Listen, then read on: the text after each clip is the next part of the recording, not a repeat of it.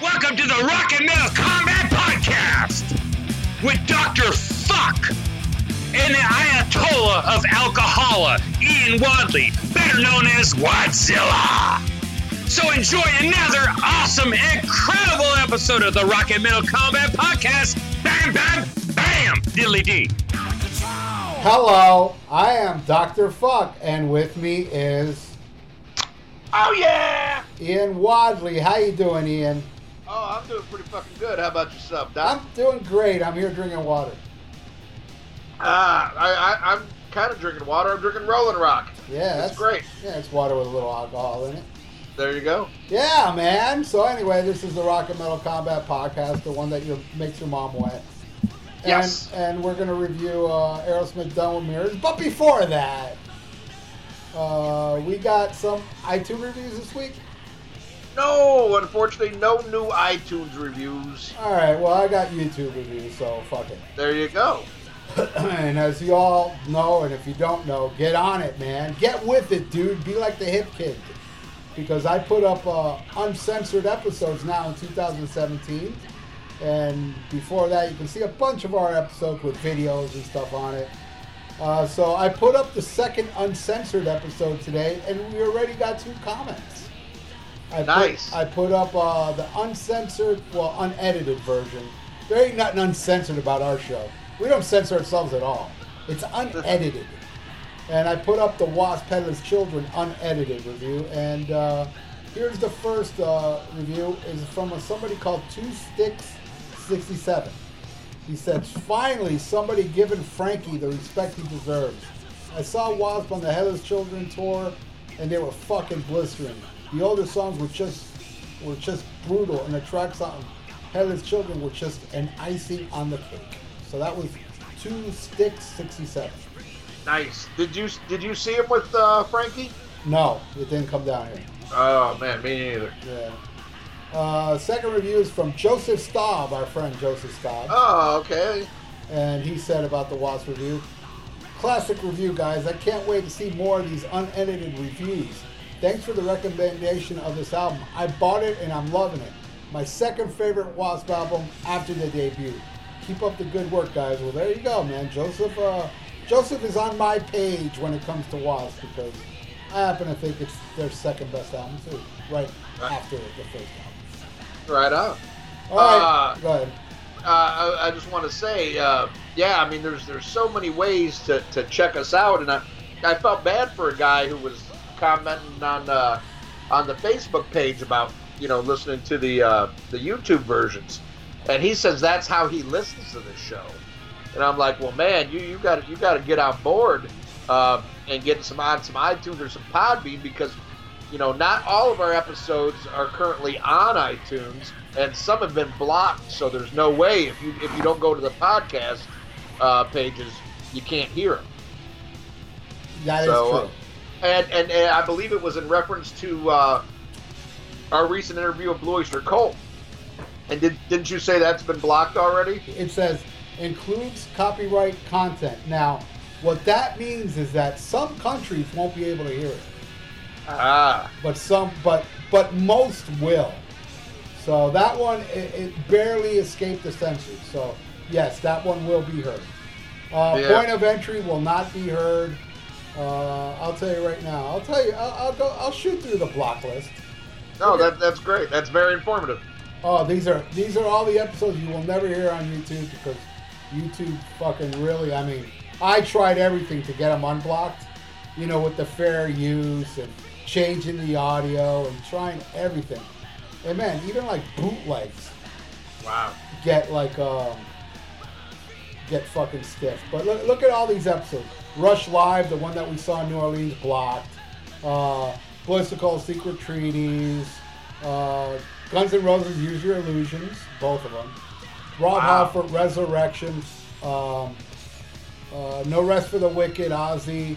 Judas Priest, British Steel. Uh, Psycho Circus, Kiss.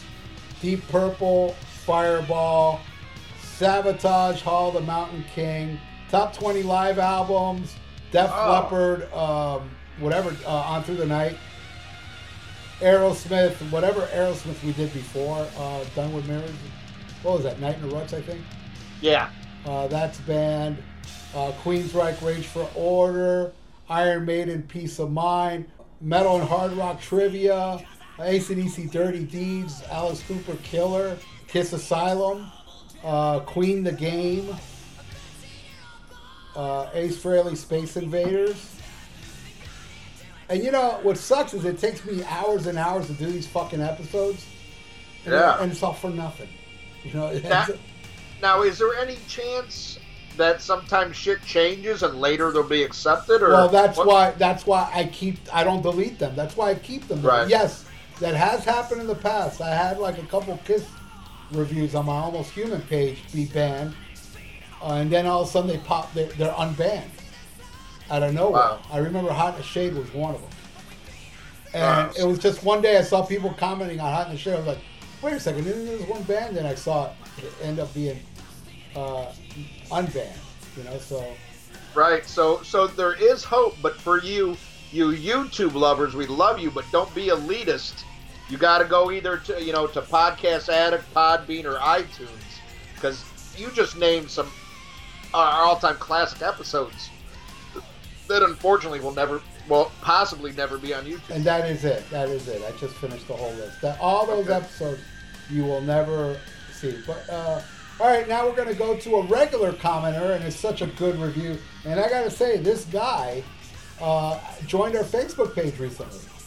Oh Uh, yes, I'm talking about Max Power. And- yeah. And, this is a really good review he left for the the first one. Wait, what was it? Uh, it was Last Command, right? Last Command.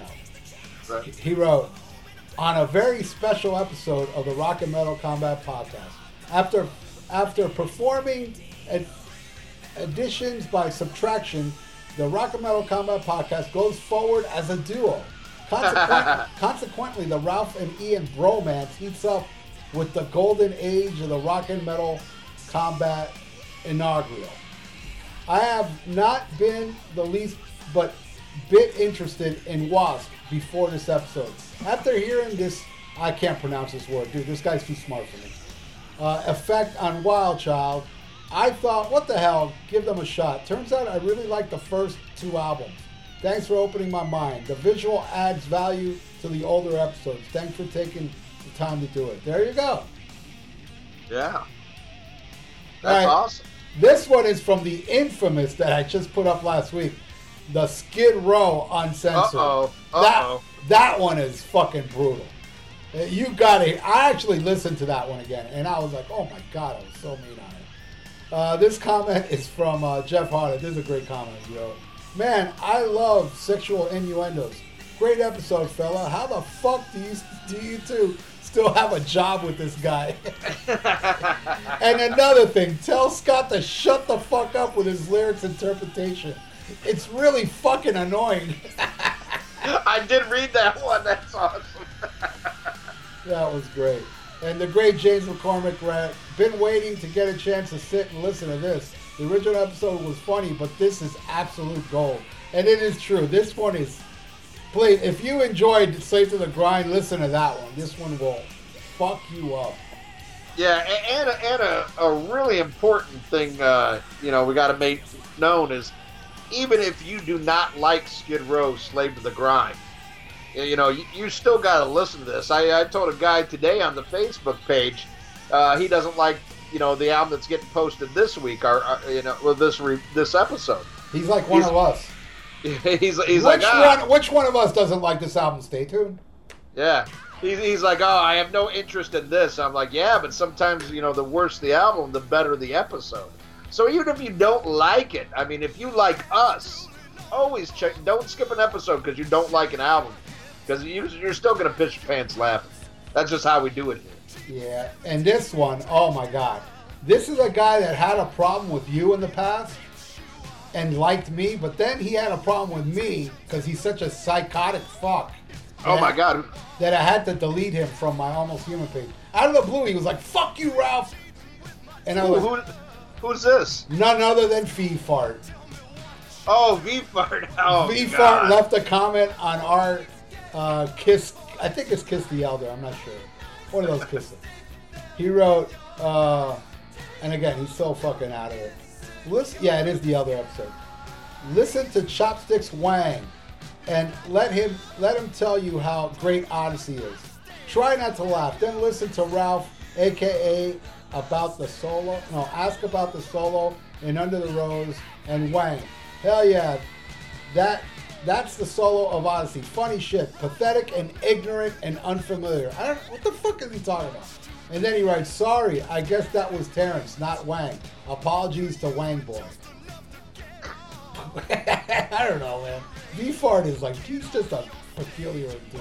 Oh yeah, and if, I believe it's in our uh, our Megadeth so far so good so what episode. I read that motherfucker the riot act. I think I wish like uh, somebody in his family gets raped and gets AIDS or some shit. I really went off on him because I can't stand I can't stand this guy. Yeah, he, he was leaving all these bizarre comments and I wasn't commenting. And then he left a comment going, Hey Ralph, why do you think this and that? And it was something I didn't think. And I go, dude, what are you talking about? Then he goes, Oh, my apologies. And then he went on to leave a couple other asinine comments that I wouldn't reply. And that's what ended up him ended up going, You know what? Fuck you, Ralph, fuck you, you suck. And I'm like, delete, block. I didn't reply. What? Why the fuck? Uh, I can't pronounce this guy's name. This is from the Kiss Unmasked episode. He wrote, "The gum was called Chu Bops. Remember when we were talking about the little album cover that came with gun gum? Yeah, yeah. Uh, a little one-inch record cover and gum inside." Was because it grew to look like a real record. I got Kiss Unmasked and Judas Priest British Steel. I ended up listening to Priest when it came to the real thing. This episode killed it for me. Yeah, join the club. All right, uh, and I'll edit this out because this may have been from last week. No, it's not actually. Well, maybe it is. All right, here's another one from Max Power from the Unmasked. Another killer episode from the archives, complete with some vicious mom blasts. And yes, we did. I did read this last week. Okay. So that is the end of the iTunes review. So hey, let's do something we haven't done in a while. What's up with the news? News. Well, holy shit, I'm going in order here, so uh, this may not be the most metal story, but it is on Blabbermouth. Um, Asia is opening up for Journey on their new tour, but John Wetton, the bass player and singer, is going to be sitting it out because he's fighting cancer. Oh, and I love that guy's voice. Oh yeah, Was yeah, he in a uh, band? Was he in a band before Asia? Yes, he was in King Crimson. Ah, That- was he the guy that sang uh, 20th Century Schizoid Man? Is that him? That that I'm not sure. I'm not, he might have been. I own I'm that not- album. Yeah, that's a good. That's a classic. The Chord of something. I don't know. I have it on CD. It's awesome. Yeah. Uh, but uh, yeah, he, he's sitting out the tour. He's being replaced by the current bassist for Yes, Billy Sherwood. Um, so man, if uh, you know, sorry to hear that, man. I hope he gets better. That first Asia album's great. I have it. I, I have it like three times on vinyl. Yeah, yeah, that- it is a good one. I mean, it's different than what we, we talk about here, but I mean, there's some good fucking songs. it. yeah, yeah. It's kind of you know there's some rocky stuff on there. It's not bad. Um, I got new. I got two things very uh, in the world of Dr. Fuck news. Okay. Well, actually, three. Uh, well, as we were airing this two days ago, I headlined uh, Death to Castro Fest, which uh, uh, I shall say it now because you know it's a surprise. But we have a Fidel Castro pinata. nice. How cool is that? We're gonna have a pinata, a Fidel Castro pinata on the stage. And uh, two, I'm going to Las Vegas to see King Diamond. I already Nice. got I already got my ticket. My parents are always go to Vegas and they're always bothering me to go with them. So in August, King Diamond is playing a festival with Abbath, and I am a huge fan of Early Immortal, like the first three albums. So I get Yeah. to see Abbath. Uh, Melvins are playing. I like the Melvins. I know you. do. Yes. Yeah. Um, and uh, this other band, what was the other band? God damn it. Uh, Neurosis. I don't know if you ever heard of them. Right, yes. Oh, I love Neurosis. yeah, they're, Oakland. they're playing the gig. You know, and a Ooh. bunch of other bands I never heard of, and one band called Hollow Leg, which I was like, wow, they're on the bill. That, that's a local band from Orlando we played with when we played Orlando, and they're really good. They're like doomy and shit. Anybody out there, you want to check out, if you're into the doom, check out the band Hollow Leg, which I'm very proud of my boys playing this festival. So it's a three day festival. I already bought my ticket, so I will be spending five days in Las Vegas. Now, another, the last story of Dr. Fuck just announced today. For anybody out there that lives in New York City, Thrash or Die is playing New York City on March 18th, Saturday.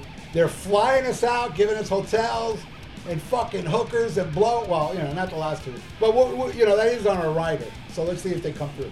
Nice. And uh, yeah, we're playing New York City, man, uh, on a Saturday night and headlining, baby. Fuck Where- where- yeah.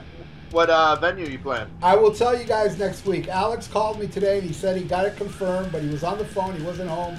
We do have the venue and everything, but he said he was going to tell me later. But Alex is infamous of not calling me back, so I'll find. I'll know by next week. So, but uh, I want people that listen. That, that my boy Nate lives like seven hours away, and he's going to drive down to him. So Awesome. Well, Nate comes into to my story because uh, you know you inspired me uh, to start a side project. You yourself have so many bands, Yeah. You know, and I just been dicking around with Eddie and the Boozers, and you're like, hey, you do a mean uh, Michael McDonald. So I started up this band called the Boozy Brothers. We ourselves are doing a Death to Castro party here in New Orleans but I cannot afford a pinata. So what I'm going to do is I'm going to have Nate come down here and I'm going to beat the shit out of him because he, he's got the same beard. He's going to, you know, it's, it's with a wiffle ball bat, so you know, it, you know, it's it's not going to kill him. we'll have, him, but uh, we'll have him wear that stupid green beret that Yeah. Castro used to wear.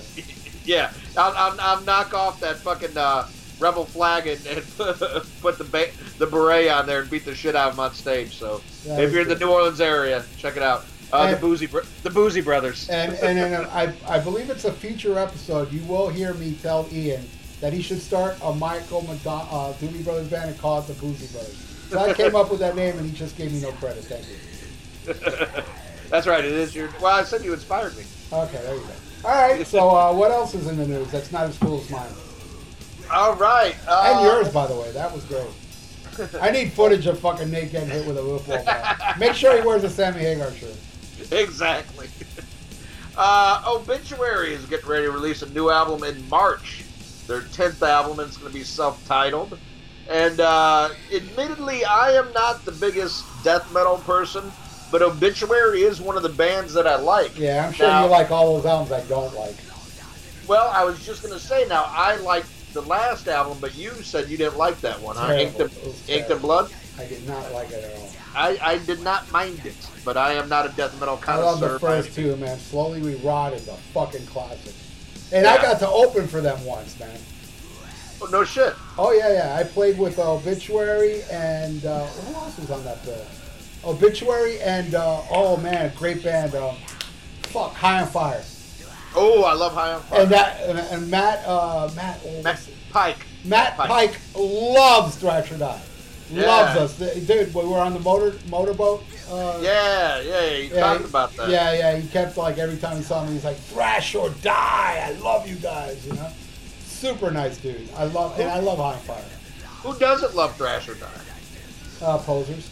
But you Oh, know, yeah. I mean, you gotta, you, you, you know, you have to understand why. I mean, we sing songs about killing them. Of course, they get offended by it. So I get, I, I give them a pass.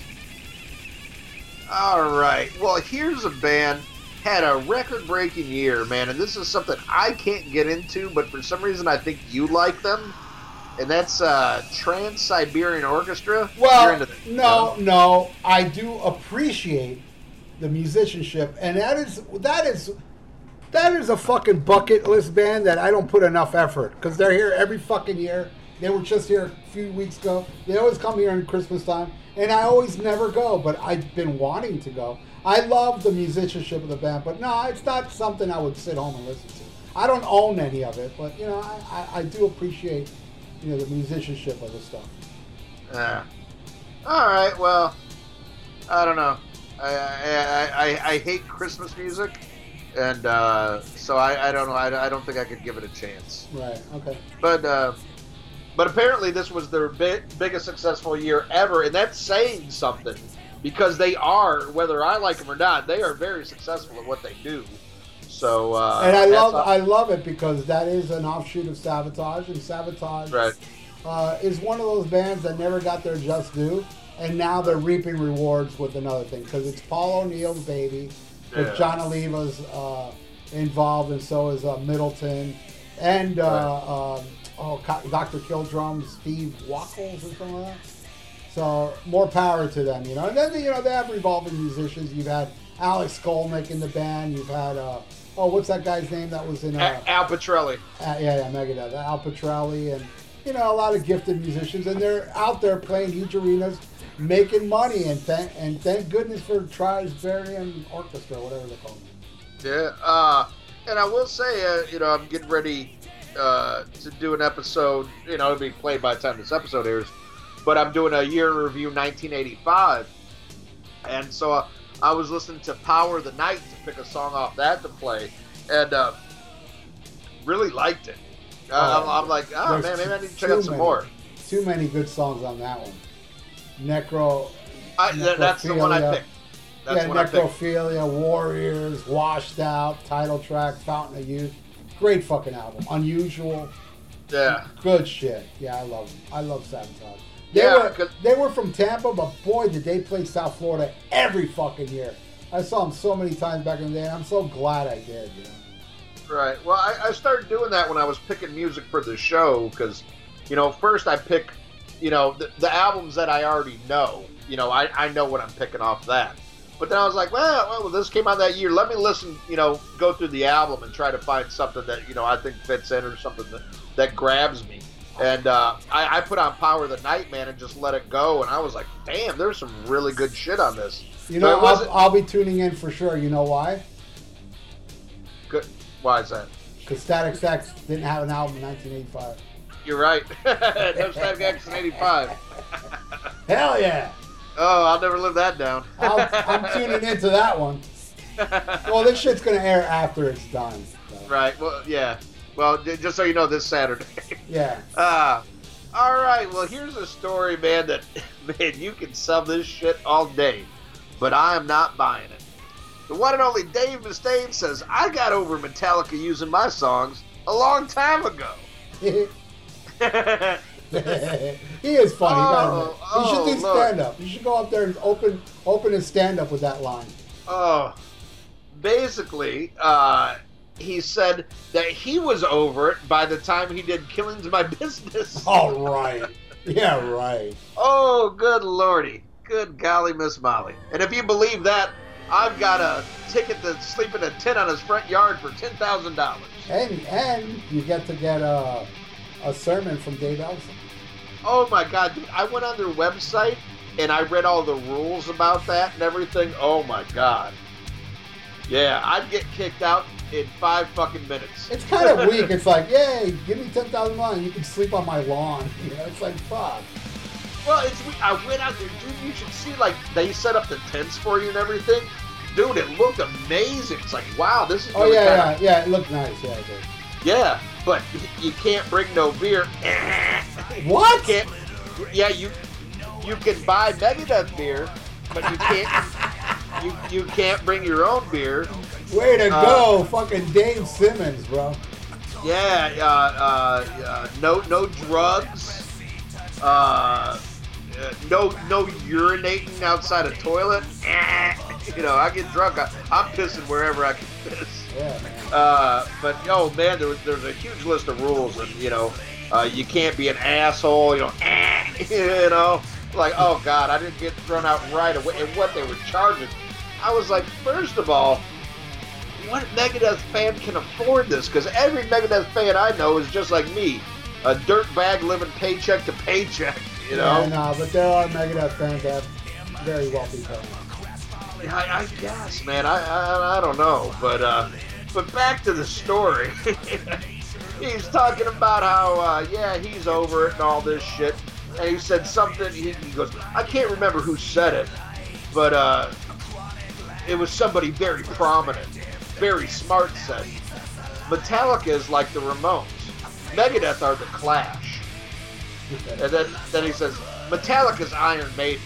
Megadeth is Led Zeppelin. And he said, that's a real good way to look at it, because we're a little bit more twisty and turny. No, they're not. The was way more twisty and turny than that. You couldn't come up with a more backhanded compliment. And then, man, if there's something I hate, it's a backhanded compliment. You know, it's like, starting any sentence with with all due respect. You, you know, you know what's coming next is a slap in the fucking face. Yeah. So uh, you know, oh man, Dave, I, I tell you what, I I give this guy all the credit in the world for being by far the best guitar player of the big four, and and I, I truly think he is responsible. Uh, y- you know, for a lot of the thrash, definitely good thrash. You know, his style and his playing. I'll give him all that and then some. But man, as a dude, what a douche. What a douche. We'll never get him on this show. We'll never get anybody. We'll never get a current member of Megadeth on this show. But, but uh, man, come on. It Mustaine, please. because when I met Dave Mustaine, he was so nice, man. Yeah, and I've seen, I've seen it be cool. Like, yeah, he'll do an interview. Like, you watch this one interview, like, okay, maybe he's changed. Maybe he's really cool. And then just next, like, no, no, that's still same old Dave. You know, it's like it's like taking back an ex-girlfriend, and you keep thinking it's going to be different this time. And then then he just shows his colors, you know. And I and then think, I this, think he has Asperger's. yeah, yeah, something, man. I, I mean, I don't know. I just he just got something. He'll he'll never. I, I I don't know if he was like this before he got kicked out of Metallica, or if all of this is just, you know, like that just changed his whole course. You know, Yeah, of, he, how, had, how he, had, he had a fucked up childhood, so chances are he. Oh well, fuck, he got kicked out of Metallica, you know. So yeah, I mean, everybody's had a fucked up childhood. Doesn't give you an excuse to be an asshole. You know. yeah, no, in his Uh, case, I guess you know, you have a a, a Jehovah Witness mom and Yeah. and a dad, a stepdad that kicked his ass and shit like that. I mean, yeah, But- I'm, I'm just, I'm not saying it's an excuse. I'm just saying it Right. explains, you know. Right, and, and and probably, you know, getting kicked out of one of the most successful bands of all fucking time, no matter what genre. Yeah, you're gonna be Uh, better. Yeah, you know, but But man, man, you gotta hand it to him. Look what he did, though. Look what he fucking did. You know, he came back with revenge, and he may have not eclipsed Metallica, but he probably he pretty much eclipsed every other band from from uh, the thrash. Maybe you know tied with Slayer, but oh well, I, I think Megadeth definitely. I, I mean, I like Slayer more, but I mean, he definitely sold more. I mean, the number, you know, definitely one and two out of thrash sales wise is Metallica and Megadeth. I, I, mean, think just, I think Slayer now is a bigger draw, though. uh, I, I think maybe maybe live wise, I don't know, but yeah, sales I'm talking. No, I'm talking Yeah. about live and show. yeah, you know, and yeah, certain- yeah, yeah. Sales wise, and I, I heard that was a big uh, problem on, on the Big Four tour was uh, that Slayer would go on before Metallica, not Megadeth. It would go Anthrax, Megadeth, Slayer, Metallica, and that really rubbed uh, Mustaine the wrong way. And, and he mentioned, I believe, in an interview that we sold more records. Yeah. But but you know, I mean, I mean, I know there's a few albums you you don't like, but for the most part, Slayer never really lost its integrity, and people never turned on him the way people turned on Metallica and people turned on Megadeth. Now you you know, but Megadeth is is so in another category that for all the haters it doesn't matter because they have far more fans than they have haters. You know, so so they're gonna win every time no matter what. Yeah, But- you know, I mean, uh, when all said and done, fuck it, man. Just put on Dystopia. And I put it on the other day. I haven't heard it in a while, the vinyl. And uh, Right. holy fuck, that's a great album. That is a good one. That is a good yeah, one. he came back. You know, it's a, it's an album that I stopped listening to, and then I listened to it the other day, going, "Why did I stop listening? to This is fucking great." Really Yeah, I. I I need to go back to that. You know, and I always say that's uh that's a catalyst for considering. You know, what's really gonna gonna stand the test of time is do you go back to it? Because when you get something new, of course you listen to it till you get sick of it. But the classic ones, the ones that stick with you, are the ones that you go back to over time. You know. This I might go back to this because uh, I go back to Endgame a lot.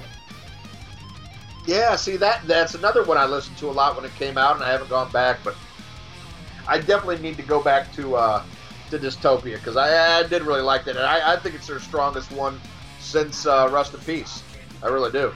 All right, well here's a show that I might go see. Now this might depend on you uh, a lot here. Well, it also depends on what day of the week it is. But uh, Morbid Angel is getting ready to do a, a new U.S. tour with Suffocation, uh, Rev- Revocation, and Withered. Have you ever seen Morbid Angel live? Are you kidding me, dude? What kind of question is that? I don't know. I've seen them way too many times. My, We've, we've, we've never really talked about Morbid Angel that much. well, it's my favorite uh, death metal band of all time. So I saw them the first time on Blessed Are the Sick. I saw Covenant. I saw uh, Domination. I saw. I went to Fort Myers to see uh, Formulas of the Flesh, which my good friend Nazin Lopez did the album cover for that. And, Oh, nice. And he also did the album cover for Pose the Holocaust. And uh, oh, and I seen them open for Pantera. I saw them many, many Yeah. times. Yeah, I, I love Morbid Angel. I saw him even once with uh, oh, I forgot the guy's name. He was he didn't sing on none of their albums, but he was a singer for Hate Eternal, who has since passed away. Uh, Oh, okay. Yeah, that was an offshoot night. You know, was- I've seen him a bunch of times. Yeah, I, I love me more early Morbid Angel. Yes. Well, well, now that you mention it, I guess I did see him because I saw him open up for Pantera on uh, Reinventing the Steel, I think it was. Yes, it was them and Soulfly. Yeah. And, uh, but man, to tell you the truth, I mean, I used to get fucked up back in the day. I mean, I get fucked up now, but I used to really get fucked up. And I don't remember a whole lot. But uh, I know this is the same guy who was singing at that time. Steve Tucker is back in the band now. Yeah. And uh, would you recommend going and seeing him? Oh yeah, With, uh, Steve I, Tucker? I love Steve Tucker. I think he's fucking phenomenal. And right. uh, I, maybe I don't know in your drunken haze if you noticed this because I think they did it at every show. Uh, I know they Yeah, did it. They did it at my uh. Phil came out and did Day of Suffering. Yes, yes, he did do that. I, rem- I that I that I do remember. One of my favorite Morbid Angel songs, which is so cool. They did. But uh, you know, and, and one interesting thing about the tour is I always love to see these. Uh, uh, the show here in New Orleans is the last date of the tour, and I always find that you know they go all out on the last one. You know, if you get to see that. right. They, sometimes when you when you see the first date of a tour, it's cool because you might get a different set list.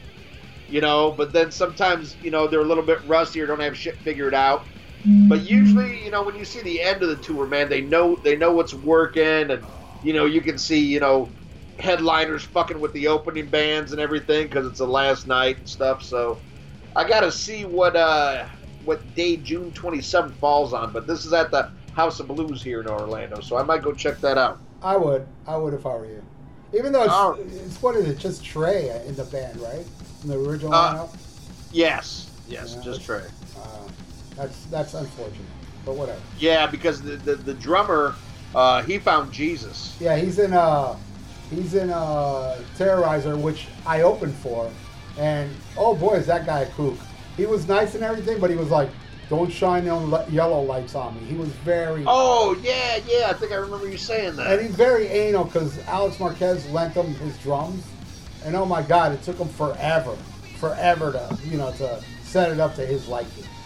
It was kind of annoying, you know, but whatever, you know. Right, but but by all by all accounts, he, he's an incredible drummer. He's probably the best uh, double bass drummer in the death metal genre.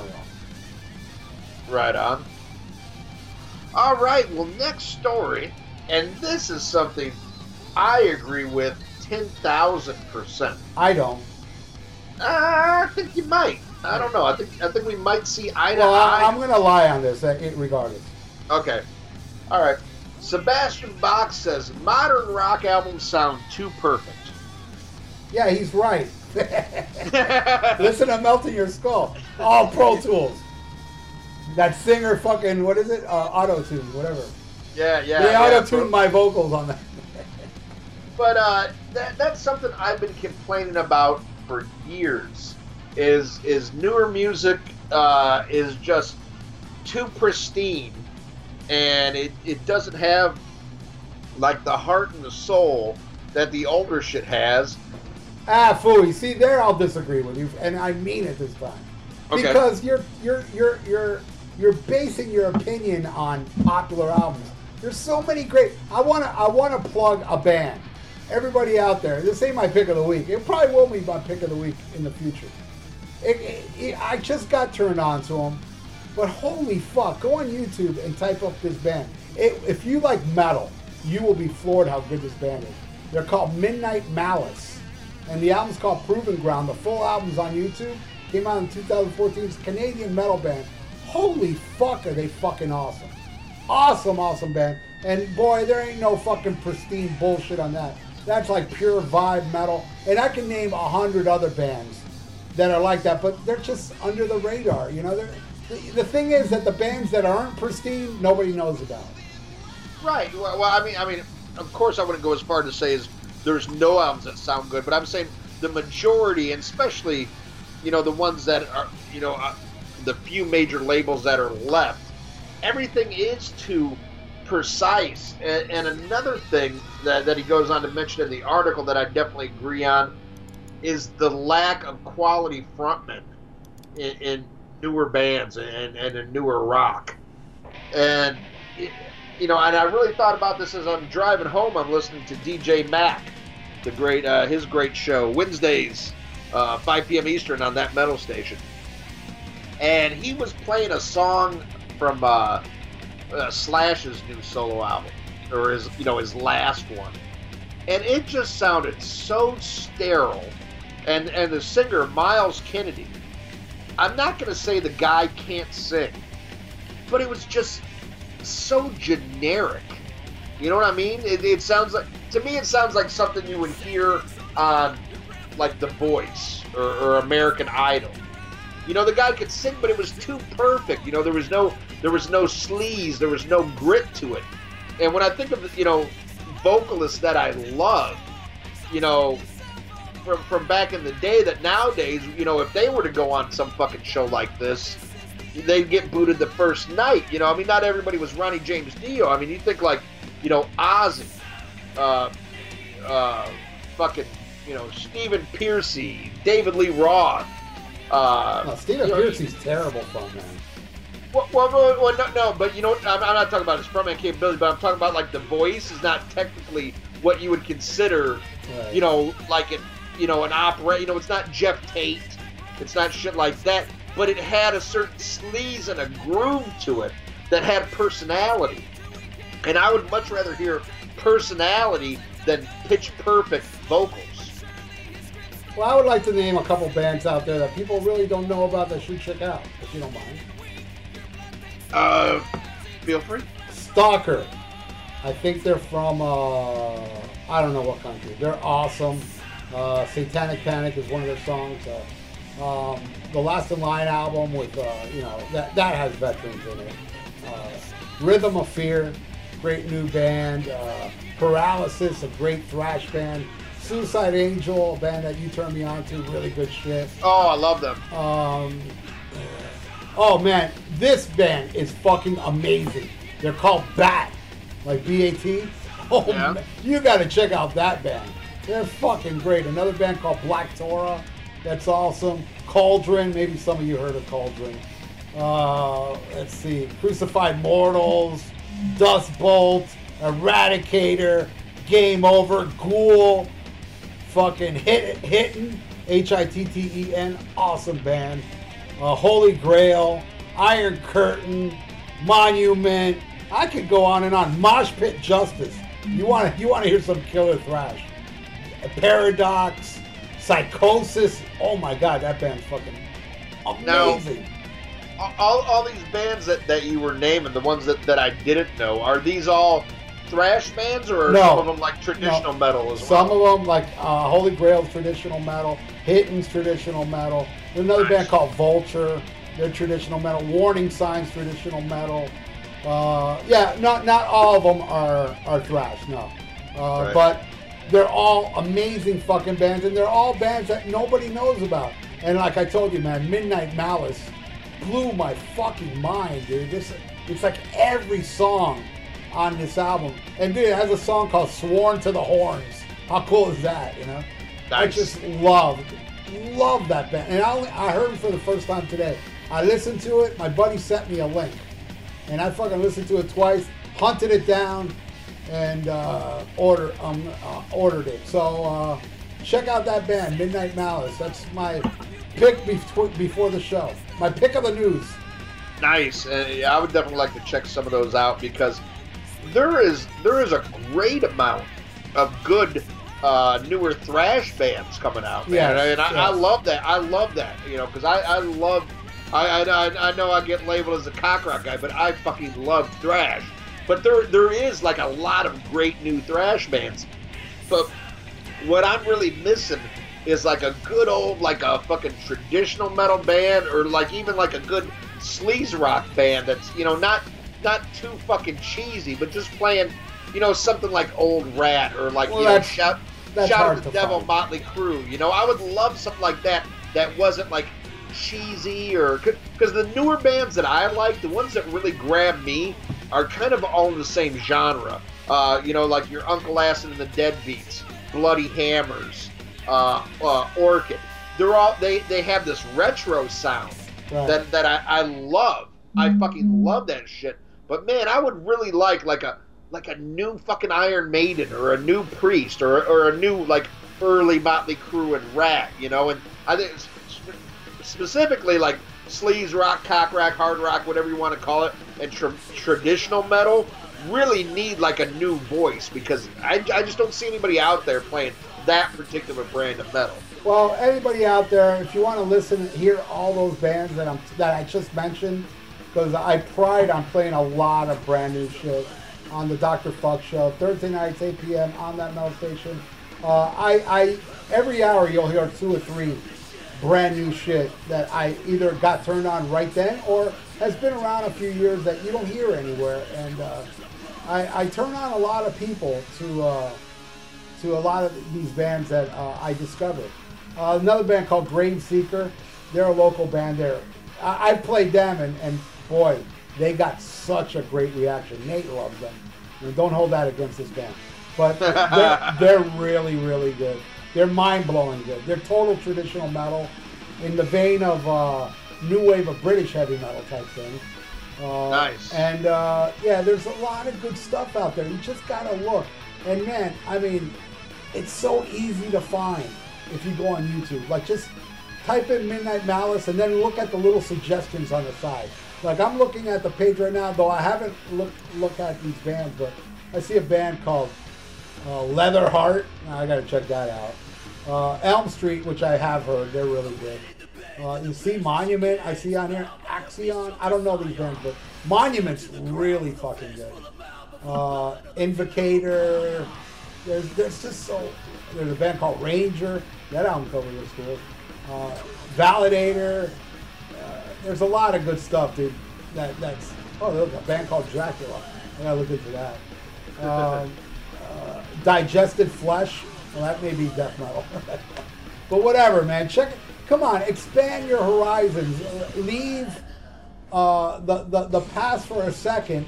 Check out these bands and then go back to the past. I mean, it, it's a shame because there's so many people out there like a Sebastian Bach and everybody out there that doesn't really uh, search and complain about, oh man, music ain't good these days. Man, there's bands out here that I gotta say that rival some of the classic shit. That is just, I listen to Midnight Malice and I think to myself, this shit's as good as Accept. It Right. doesn't sound like it, but it's as good as all that '80s stuff. It's just as good, and it and it's and it's not really retro sounding to me.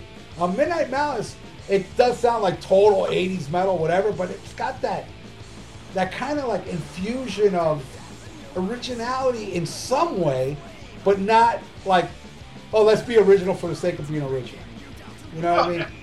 I, I think maybe part of the problem there is, uh, you know, with the music industry the way it is, you know, everybody used to get signed back in the day. I mean, shit, if you just had the look, you got signed, and then you're on MTV, and that was a way of exposure. And nowadays, it, it, it, it's kind of flip flop because you have even more access, but you you're you're absolutely right. You really have to to look for it because there's nobody advertising it. There's no record company pushing it or no video being pushed. You just got to look. There's a torrent site that I go on to because yes, I do download. But I've found some amazing bands just because when they post the torrent, they also post, well, in their opinion, what genre of music it is. And if it's something that sounds appealing to me, or even if they just have a really cool name, I'm like, all right, let me check this out. And a lot of times, if you click on it, they'll have either like a YouTube link so you can hear a song, or you can just say, fuck it, take a chance and download it and see if you like it. I mean, that's how I found, uh, you know, Uncle Acid and the Deadbeats and Bloody Hammers and, and Orchid is because the description, you know, Doom or, you know, 70s or retro or, you know, I found uh, Suicidal Angels because, you know, just because it said thrash, you know, and uh, so th- th- there is, you have more access to find the shit, but yeah, you're right. You really do have to look for it and, you know, know what you're looking for. And Our- yeah, but and also like don't depend on record companies these days too because uh, they, they'll chew you up and spit you out. Do it Right. yourself, man. I mean, work hard, make a lot of money, get get your band members. I mean, to, to because honestly, man, I mean, Thrash or Die. I mean, dude, we have. I mean, I'm not gonna lie, we were offered uh, a couple label deals. Nothing big, you know. Metal Blade didn't come to us, or you know, or any any of these bigger labels. But you know, some labels that that have some bands that I've heard of uh, have offered us a label. But you know, I mean, I took it to my dad's lawyer, and it's like, don't sign this shit. So I do everything myself, and this is a something. This is a public service announcement. I would like to tell everybody out there. I own a record label. I, I own my, my record label is called Empingal Records, and I am looking for bands to sign. But here's the difference between me and other labels. You finance everything, you record your shit, and just slap Empingal Records on there, and I'll promote the fuck out of you, but I ain't gonna pay you nothing because I ain't gonna want nothing. I'm not gonna take a penny from you. But if you kick ass, it would be an honor to have you on my roster. I want Empingal Records. All right, let's get into the the- episode, Oh, shall shit. we? Hold on, hold on. You ready, Rowdy? Oh yeah! That's right. I just opened What a fucking fuck just bottle of beer. Wait, hold on. I don't know. What's going on around here? You know what's going on? It's a fucking Friday as we record. Yeah, this thing came on, so oh, hold on. I gotta edit that part out. Let me just say this again. I would be proud. I would really be proud to have nothing but kick-ass bands on my roster. I will not take a penny from you. I can't. I'm not made of money. So if you guys want to press your shit, sh- you put your little lo- our little logo on Pingot Records, and I will promote the living shit out of you. And you got to remember, Thrash or Die has what is it, 169,000 people on our page, and we could get your name out there. You know, I'm not promising. I mean, all I can do is promote you online, and and even make a little video where I have thousands of people check out my videos online. But you know, just the only requirement I have is that I gotta like it. Like if a Midnight Madness type band, Midnight Malice type band comes up to me, I'll be like, "Fuck yeah, dude! I'll sign. I'll, I'll, I'll have you guys on my roster." So there you go. I'm Emping out records, looking for talent. But you know, you ain't gonna make no money off us, but we're not gonna make no money off you. How cool is my label? That's cool. I want to put out a 45. Well, no, no, actually, on uh, uh, if if uh, what is it? The the Boozy Brothers releases uh, uh, I'm, I'm I have to I have to release it on my subsidiary. What is it? Subsi- Subsi- subsidiary. subsidiary label that's called I'm goofing on you. I'm goofing on you records. Ah, damn. I just made that up right now. And I'll plug the fuck out of you on my brand new uh, I'm Goofing on You Records uh, uh, Facebook page that I haven't made yet. So Yeah. maybe two or three people from the podcast page will join and see it. Great. Yeah, my my debut single. Buy this shit because Ralph won't. Yeah. All right. Well, uh, last story, which kind of falls in, into what we were talking about, is on Accept.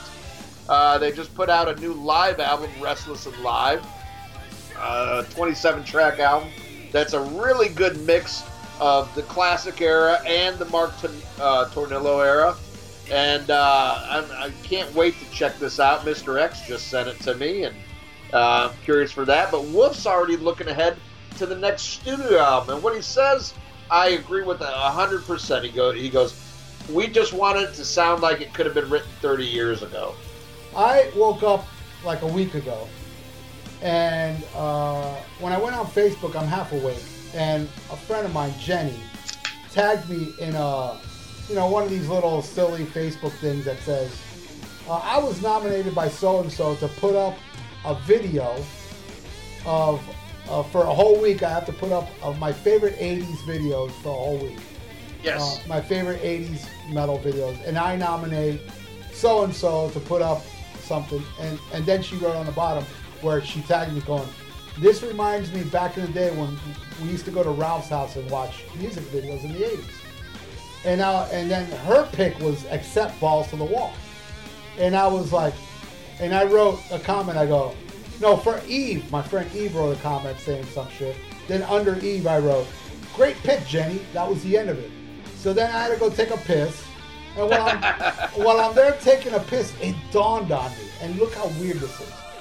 A dream that I dreamed that night came to me out of nowhere. Came to me. I had a dream I was in a car with Eve and Jenny, and Eve said to me, Ralph, sing that song. Write a letter. You feel better. Which is losers and winners. That's off of balls to the wall. yes. Is that weird? That so, is weird. So I made a post about it, and of course, some idiot has to leave. That happens to me all the time. It's like, so what? fucking Andrew Jacobs. Always a wet fucking towel, that motherfucker. Ugh. all right. So uh, without further ado, let's go into the Aerosmith review. All right, let's get into the episode, shall we? You ready, Ralph? Oh yeah! That's right. I just opened a fucking bottle of beer. What's going on around here? You know what's going on? It's a fucking Friday as we record this, and Ian and I are not gonna. We're gonna do next week's episode after this one. So I'm gonna start drinking during this one, and by the time we're to the next one, I'm gonna be hammered. So tune in next week. Hear hear the buildup of my drunkenness. Yeah. Cheers, cheers, Ian. All right. and the next one's a double album. Hint, hint. Oh yeah. Grease. All right, but right now, that's right. Uh, right now, we're here to talk about Aerosmith and what was supposed to be their comeback album, but didn't quite make it. 1985's "Done with the Mirrors," or done. I'm sorry, just "Done with Mirrors." Yeah. Uh, I bought this one. I would say, I think I got this shortly after Permanent Vacation came out, and I found it. Uh, you remember you used to see uh, cassettes in a gas station, and they'd have that hole punched through them and shit. No, but I remember you telling me that story. You were your dad and you bought some shit. Yeah, yeah. I think it was it's- Krokus, right? No, uh, the the same way I got uh, uh, seven uh, seven star Black Oh, Sabbath. okay. Oh, interesting. But yeah, uh, and basically that's where they'd sell, you know, cassettes, you know, that didn't do well that record stores couldn't get rid of, and then they'd them at gas stations. And uh, that's how I got this. You know they're Yeah. making a resurgence now. Cassettes. I know it, it's fucking retarded. I know, it- man. I, I don't get it myself. It, it's it's it's it's well, they saw the hipster bullshit that's going on with vinyl. Yeah. You know, and, and there is such a fucking hipster douchiness to the vinyl revival. But Which is unfortunate because I'm a vinyl freak. right. But, I was here- I was collecting before it was hip. Right. Now, here's the difference with vinyl. Okay? Vinyl is still the absolute best sound. Okay? Good, good, clean vinyl through a, on a good turntable kicks the shit out of any cassette, any fucking MP3, any CD. So I can see it. What in the fuck is the advantage of a goddamn cassette? You know, if you take None. care of your vinyl, if you take great care of your vinyl, it's eternal. You can own it forever. If you take great care of your cassette, it's still gonna fuck up on you. Mm-hmm. It's gonna squeak eventually, or it's gonna get eaten up. Yeah, it, it, it's it, it's it's a total like douchiness. Like, hey, we're this hit. You know, it's like taking the vinyl resurgence one step further. You know, I'm surprised the eight track's not making a comeback. You know, Exactly. Yeah. and, and and who knows, it might. Guys, guys with like short hair and like long ass fucking beards are gonna be buying cassettes and smoking a fucking pipe and you know, in their fucking skinny jeans. And, and uh, if I mean, if you're into that, the guy's got a show Sunday nights on that metal station. Ouch! Ouch! I got you, Bushy. I got you. I love you. You got short hair though. Um, but uh, yeah, yeah. What what a stupid resurgence. At least vinyl makes sense sonically. And it's big and the artwork. I mean, dude, cassettes are smaller than CDs. Yeah, yeah. I mean, I lived through cassettes. I think this cassette resurgence is like, you know, '80s kids who don't want to grow up and just like hipsters who think it's it's like cool because it's so retro, man. And You know, you got fuck- you got you need a telescope to read the lyrics on a cassette. Oh man, I mean, you remember what it's like, you know, when, when your when your tape got ate, or when that little cushion in the middle would fall off, and you try to Yeah. fix that shit. Yeah, and Oh, I always man. use a little super glue. Man, now don't get me Crazy wrong. glue, I mean. there, there's nostalgic shit that I miss about cassettes, just because, you know, it's my childhood and you know taping songs off the radio and stuff like that. Well, that was cool. You know what was cool was blank cassettes. Because they Right. were extra long, like 90 minutes or 110 minutes. And you can make killer mixes. So that was the part of cassettes I love. But uh, as far as buying a cassette of a release, are you fucking nuts? Right, but that that's what I'm saying. It's purely it's a it's a nostalgia thing. We did it back then out of necessity.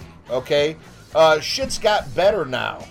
You know, it, it, it's like purposely using something that we've already bettered just to be, you know, ironic. you know, Yeah. I, I don't know. It, it, it, it, it's it's like you get a cut on your leg and you cut it off because that's what they did in the 1400s. you know, you don't have to do that now. It's you know, fucking grow up, you fucking hipster.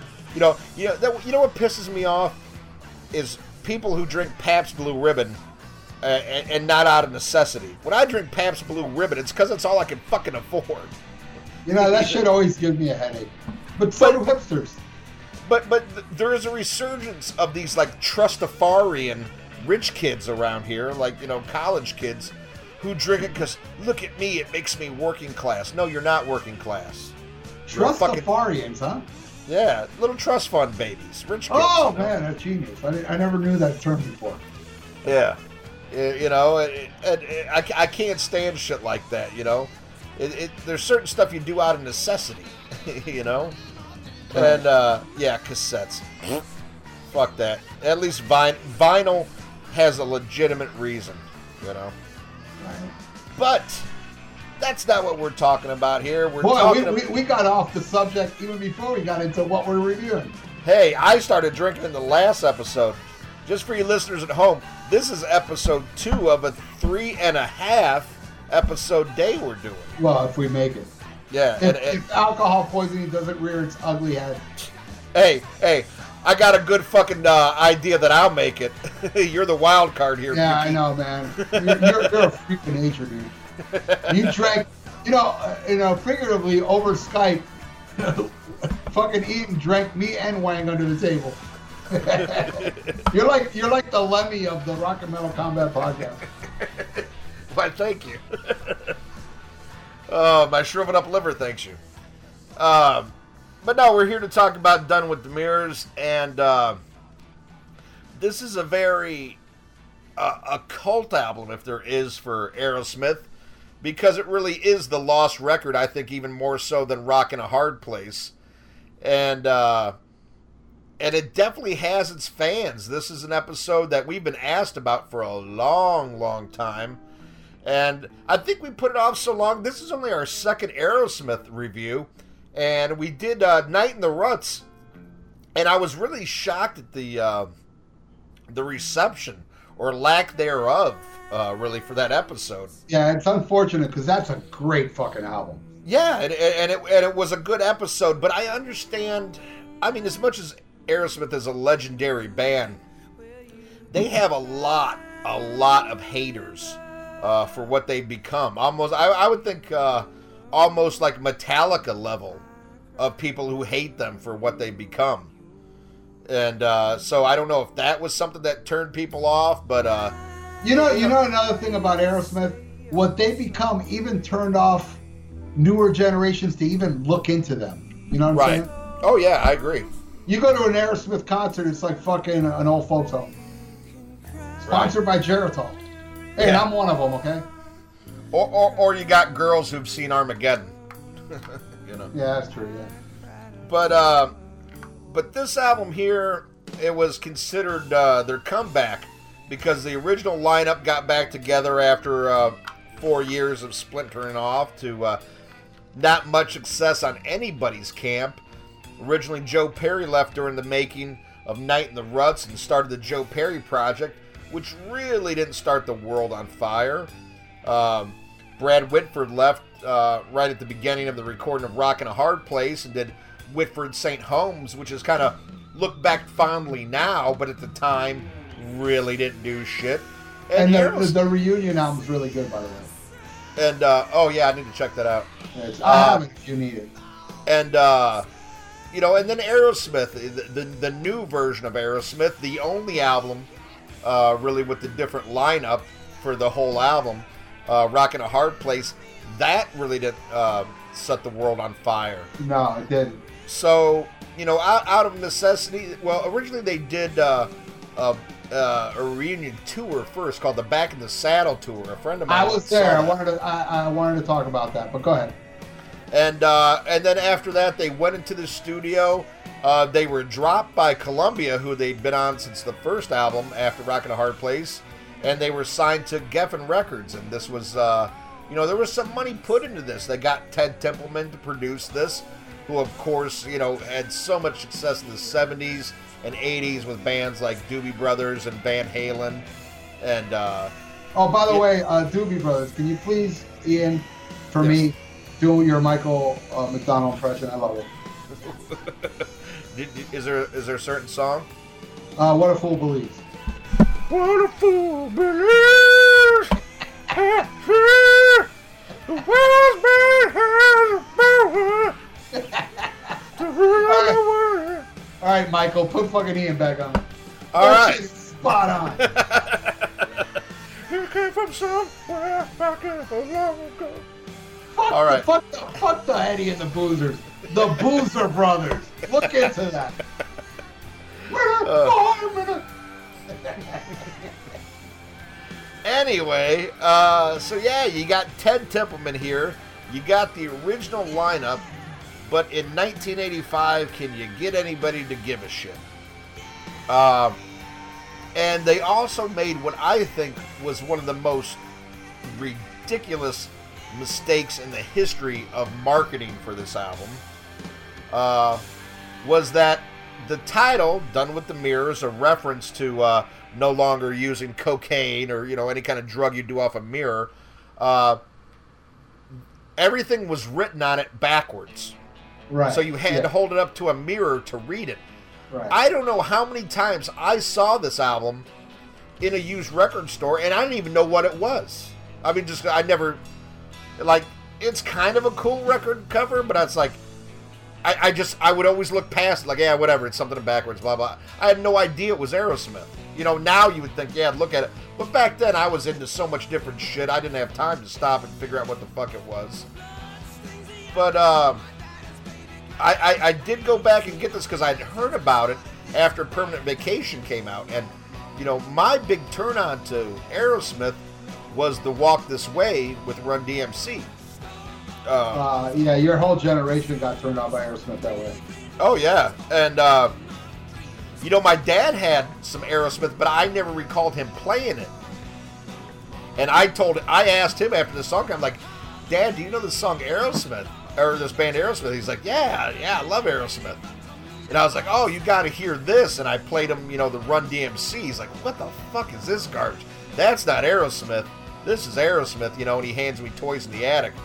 And I heard the original Walk This Way. I was like, Ugh, this sucks. I didn't like it at first because I was so into the Run DMC version. But then, of course, uh, you know, Permanent Vacation came out, and I loved it at the time. I'm not going to lie. It was a huge hit. And uh, I went back and got this album, and uh, what do I think about it? Well, uh, we'll get into that later. But uh, Ralph, you want to talk about you know even prior to this, the Back in the Saddle tour, and then when you first heard Done with the Mirrors. Yeah, but okay, I'll talk about that. Uh, I saw Aerosmith on the Rock and the Hard Place, so yeah, I was privileged enough to see both lineups of Aerosmith. Oh, I didn't Oh. know you saw that tour. Right on. I saw I saw them open for Journey. That was the one where Sammy Hagar opened the whole show. oh, okay. I, I discussed that because That's right. uh, Sammy Hagar said he never opened for anybody since '79, and that was, I believe, '82.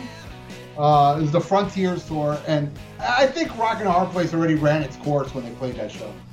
Anyway, uh, so the Back in the Saddle was the second time I saw them, and it was at the Sunrise Musical Theater, a half-size arena, same place I saw Ozzy's Blizzard of Oz. You know, it's kind of like a starting point for a bigger band, and um, yeah, it was great. I do remember that night they played a few songs off this, so that's why when you brought up after the tour they went and recorded the album, I thought that was the tour of the album. But you know, you you you know, you No, gotta they're- remember, yeah. Yeah, they're two separate tours. Which, by the way, um, Black and Blue opened it with the real Tommy Thayer, and uh, they opened that show. I love Black and Blue. I love that first album, and it was that was another. I mean, I would have went anyway, but I was like, oh shit, Black Well- and Blue. Go ahead. Well, it depends on what uh, what the date was for that show because Tommy Thayer did the first half, and the second half was Ace Frehley in Tommy Thayer costume. A lot of people don't know that uh, Ace was on hard times at that point. the hard time. Anyway, so um, uh, I do remember them playing some tracks off Done with Mirrors. But yeah, I, maybe maybe it was one of those things. Hey, look, we got a new album coming out. This is one of the songs off it. I could be wrong, but I'm almost positive it was uh, Let the Music Do the Talking. But I could be wrong. Then I did see and- the proper tour. And- Okay? and, uh, sorry to cut you off, but that would make sense because, uh, you know, let's let, let the music do the talking was the you know the first single off this album, and that was it. It, it was a re-recording of a song that was on a Joe Perry Project album. The, Which the- I the fir- own. I own. Yeah, the first Joe Perry Project album. And then when they did it with Aerosmith, you know, uh, they beefed it up a little bit, you know, and Steven did all new lyrics for it. So I could see them playing that because that was already written then. I hate that version. You know, I hate it. I I bought a box Which, which, set, which one? the Joe Perry one. Oh, yeah, Uh, me too. Me too. I bought. I, you know what? It's weird you say that because a lot of people uh, don't agree with us. But um, I heard that way after the fact. I never owned a Joe Perry Project album. I do recall seeing them back in the day. Uh, I think maybe Midnight Special, Don Kirshner, one of those, or some some somewhere I saw them. But anyway, there there is a box set that I bought. Um, Pandora's Box. no, no, no. Oh. That, that that's more of a mix. I'm talking about even prior to that. This was um, I, I think I bought this around the time Permanent Vacation came. It's a it's a red box that has every Columbia uh, Records album from the first album all the way up to Rock and a Hard Place. Even has live bootleg in there, and as an added, added bonus, it also has Let the Music Do the Talking. That was the title track. Wait a minute. You're not talking about Box of Fire, are you? No, Okay. no, no. Box of Fire came out way after. that. Yeah, I was to say, okay. No, Box of Fire is nice and wood. This is a little Yeah. fucking cardboard red box that Oh, only okay. has the Aerosmith logo on it. But Oh, okay. and when I bought the album, I was already well aware of Done with Mirrors, and I put it on. I was like, "What the hell is this shit?" Number one, the the the, the lyrics are different. Music's pretty much identical, but uh, I don't like the guy's voice Uh-uh. and, and uh, it just did nothing for me. And and as well as the rest of the album. But that is an album I should go back and listen to again. I did end up finding it on vinyl, but um, it, will let you down. Well, I don't know about the whole album, but but just in doing you know research for this album today, I went back and listened to uh, the original version of "Let the Music Do the Talk" because, like you said, you and me are in the minority. Everybody's like, "Oh, oh, the Joe Perry project is so much more raw and better." Aeros, Aerosmith ruined it. Oh, it, it couldn't be further from the truth to my ears. I, Jesus Christ, Steven Tyler saved that fucking song because that singer was fucking horrible, and and even the, even the the the guitars and that was produced by Jack Douglas, who I think best produced uh, Aerosmith. it was so muddy and oh god, I don't know. I just thought it sounded like shit. Yeah, yeah, it's not. It, it wasn't good at all. Um, okay, so uh, my point. All right, I want to do a little connection about how you and I are both wrong here. Okay. We are definitely both wrong on this. Um, I think the appeal of Done with Mirrors is the same appeal of The Elder, and we both have the same time frame because you got into Done with Mirrors way after the fact. I got into Well, Um, two two years after it came out. All right, mine was uh, maybe three years uh, elder. It was 85, four years, 80, mm, 84, 85. Maybe, yeah, maybe it's around the same time uh, where I finally listened to The Elder. Uh, and I already told that story. I was on a bus. I went to a record store. They had it on cassette. I had a Walkman. I listened to it on my way back home. I loved it. But maybe the reason why I love The Elder so much is because it's so. It did well. Unlike Done with Mirrors, The Elder was very hated. I think the appeal with Done with Mirrors is that it wasn't well received. And I think that's the appeal of it from people that weren't there when it came out. I mean, I was there when the other came out, but I never bothered to listen to it. I heard one song, and I took my friends, uh, well, two songs, uh, World Without Heroes. But my friend, I went to my friend's house, and he's like, oh yeah, the only good thing on this album is the first track. And he played me The Oath, and I was like, man, that's a good song. But then, you know, I never bothered to listen to the rest until I bought it and I listened to it. I was like, God, this is a great album. But maybe I love it the same reason you love with Mirrors, or maybe we're just both wrong and we both genuinely do love the music of it. You know, but but maybe there is a part of us that we just love it because it's a it's a dark horse. You know, um, this is not going to be a popular episode for me because I'm going to be like one of those douchebags that unpopular metal reviews because I really think this is a piss poor album.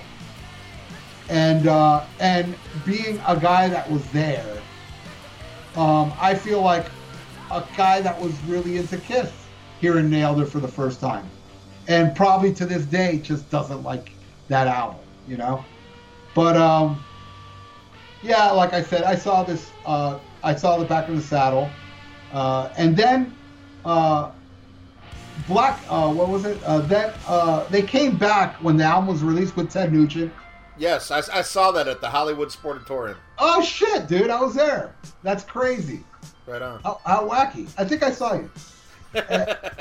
And uh, what do you call um? I can't remember uh, the exact songs they played from this album. I do remember a couple, but they might have played more. I, I, I, I can't tell you they played five songs uh, from this album on the tour. Wow, that's crazy. Um, Uh, would you like to know what they are? I would love to. Okay, they played uh, "My Fist Your Face," Yeah, "She She's on Fire," yeah. "The Hop," "Sheila," and "Let the Music Do the Talking." Interesting. I don't remember that. I mean, I do remember my fist your face for sure. I do remember that. And yeah, of course, let the not that I remember let the music do the talking, but duh, of course they have to play that one. But um, uh, what was it? Maybe because it flopped. You know, uh, some people are biased, like I said. But I feel most of this album is weak, and it's a huge disappointment because you know, I'm a kid of the 70s. I owned Toys in the Attic. Uh, uh, I'm talking about 70s. I didn't own them all, but I, I owned Toys in the Attic. I owned Live Bootleg, and I owned Rocks. Those were the only ones I owned in the 70s. Uh, I think the early 80s is where I completed my collection. Uh, Night in the Ruts was the first one I bought that was an actual new release from Aerosmith. So I bought that when it was brand new. And that, you know, listen to our episode. I love that album. Um, but, you know, being big into Aerosmith at that time, um, I was expecting this album to be so much better because, you know, Joe and Brad are back. But I just like, uh, there's some, there's, there's a few gems, but I'd say about 75% of this album is shit. and I know a lot of people listening are going to get upset with me, but, you know, I'm telling you, man, it's a minority of anybody that was back then when it was a brand new album that liked it. Not saying there's not. I'm sure there's some people. My friend Milo, who I went to that Aerosmith concert with, the one back in the Saddle, he loves Done with Mirrors. So he was around back then. But I, I'm sure there's people that must have been as disappointed as me. Uh, not as disappointed as the next one, because permanent Wa- permanent vacation was even worse. Uh, but you know, because the, the the songs that I do like on this, I fucking love. You know, so uh, since you are the big fan of this album, Ian, I'll let you take the first song. All right. Well, before we even get into it, uh, you know, you brought up a very interesting point about uh, comparing how I feel about this to how you feel about the Elder. And the funny thing is, uh, it, it kind of makes me believe now that maybe you are a hundred percent honest about how you feel about the Elder, because there's still part of me that's just like, there's no way people really like this. It's just because it's the underdog. And that's where I think you're wrong, and that's where I think I'm wrong because I feel the same way about people I like Done with Mirrors. they like it because it's on, you know. Right, and, and, and, and you, you brought up an incredible point that really makes me rethink uh, how I how I look at Elder fans because I can tell you quite honestly, uh, yes, I did get this after uh, Permanent Vacation. I've had this before Pump came out. It's not like uh, you know I discovered it when I found out it was a cult thing. I got it shortly after I got into Aerosmith because it was the one right before. But I loved it right away. Uh, you know, like I said, I got it on a cassette from a gas station, and you know, it was like a few years later that I started rebuying everything on CD, and I went and rebought this on CD because I loved it. Um, and it, it was really, really cool. So now it, it really makes me look, look at you different. Like, wow, I was maybe I was just really judging because of what I feel about the Elder. Because I can tell you quite honestly, before this became uh, the Dark Horse, I honest to God loved it. And this is before, like now, the whole band trashes this album. And I can't believe it. I really thought somebody'd come out and say something, and, and all of them have a low opinion of this. It's about time because most bands that bash albums are albums I love. You know, and uh, well, I, I shouldn't say all because I've never really heard um, what Tom Hamilton. Oh, he hates it. Okay, uh, It's, I, I know. what gave him cancer. I know. I know Joey Kramer is not a fan of it. I was really surprised to hear how much uh, Joe Perry didn't care for it. Uh, Is that George Burns on the album cover? It looks like Uh, him. uh, it, it does look like a young one, uh, but Yeah. no, I don't. I don't believe so. Right. But uh, but anyway, uh, a little before we get into the song, a little background. So they get back together, and they're with a new label. They get Ted Templeman, and Ted Templeman admits that he didn't get the sound he wanted out of him. Now he said what he wanted to create with with uh, Aerosmith is is how he recorded Van Halen, and uh, what he meant by that, he, he said he wanted the out of control freight train sound that is them when they're live. So what he would do was just tell him he would when you're recording in the studio, the red light comes on and lets you know they're recording. He took the light out, so they thought they were just running through it. They didn't think it was like a final cut because he wanted like spontaneity. He didn't want them like overthinking it. Uh, but he said he had to record at a studio that he wasn't familiar with, and he wasn't familiar with the board because Aerosmith was newly clean at this time, and they didn't want to record. Uh, the record company didn't want him in L.A. because of drugs. They didn't want him in San Francisco because of drugs, so they went just to a suburb of San Francisco, Berkeley, California, uh, just to try to get him away from, you know, known Wang. Yeah, yeah. But I mean, the thing is, Berkeley. I mean, there's a shitload of drugs in Berkeley. But uh, but that's the thing. Even even Ted Templeman says is he he said he didn't believe that he got Joey's drums or Joe's guitar to sound the way he wanted because he was working with a board he, he wasn't comfortable with or familiar with. But uh, but that's that's just just a little background. Um, you know what got him to this point, but we'll get into it. But I think these conditions um, heavily influence how this sounds. Um, and and I don't think it's necessarily a bad thing. We talk about you know some albums that don't have the best production, but I think this is a, a really good snapshot of where this band is at. Here's here's guys in their mid 30s uh, who are newly clean and were once rock stars and are now lost in the MTV era uh, of the mid 80s. Uh, but I think there's some neat results that come out of it, and we'll start off with the ti- with well, not the title track, but the first track. Let the music do the talking. Uh, wow, if if there's a song made for Aerosmith, it's this song. And I just found out today that there was a video for this. I had never seen What? the video. You didn't know that? I had MTV at this point and never saw this fucking video. Wow, it was it was showed quite a bit. Eh, Well, either I, I I didn't care because I wasn't into hard rock at that time, but I mean '85.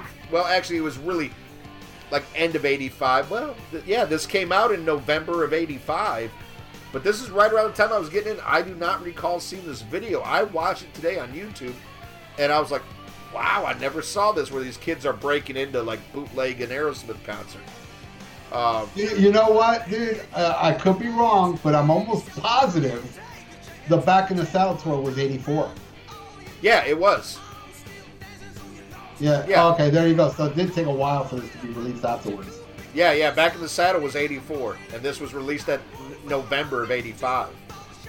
And, and then they did another tour, and like you said, the the the, the Done with Mirrors tour was Ted Nugent opening up. Yeah, I saw Uh, that. Tour. I saw that. Yeah, Hollywood Sportatorium. Yeah, oh yeah, that's right. We talked about that. Man, I'm only Uh, on my first beer, dude. I'm drinking this shit fast. Yeah, wait till we get to the double album. Oh my Uh, god. so so anyway, um, man, the the Steven Tyler and the gang really transformed this song to what, in my opinion, on the Joe Perry Project album was was very mediocre, and maybe like the genesis of a good song was there, but the singer killed it for me. Well, you know Well- what, dude? It's funny you say that because I feel that way about a lot of these songs. I feel like these songs had potential. Oh But, yeah, and, know. and and and we'll get into that as we go along. Something Joey Kramer had to say about this album, but I'll, I'll bring that up as we, as we go through. But uh, but this one, man, is just rip roaring Aerosmith to the bone. Uh, I, I I love the the you know it's, this sounds like Aerosmith to me. And at the time I'm listening to this, I really didn't know what Aerosmith, what the sound was, because I, you know, I came on board with Permanent Vacation. So to me, that's Aerosmith, because I don't know any better. Right. Uh, but you know, shortly after that, I get this, and I I hear this, and I'm like, well, wow, I really like this one. This is really fucking neat. And this is the last, I would say, true Aerosmith album, because after this album, this album was totally written by the band. Started with Permanent Vacation up to now, with the exception of the excellent Honkin' on a Bobo album, which is all covers. Every Aerosmith album is filled with song doctors, your you know, your Desmond Childs, your your Jennifer Warren. Your Ruben De La Rosas. I love that guy. Uh, oh no, I'm thinking Thrash or Die. uh, he actually he actually helped write some of uh, Melting Your Skull. I don't know if you know this. yeah, but it worked there. Uh, yeah.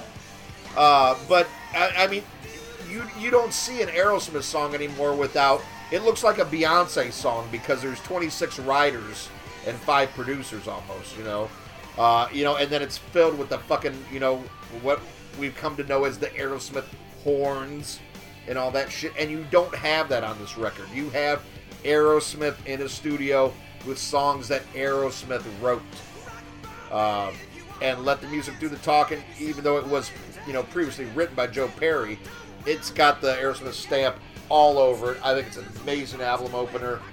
What do you think, Ralph? Fuck yeah! The song rocks. And uh, I remember seeing the video, and it made me go out and buy the album, even though I would have bought it anyway. But I was like, oh my god, this is fucking great. This song kicks fucking ass.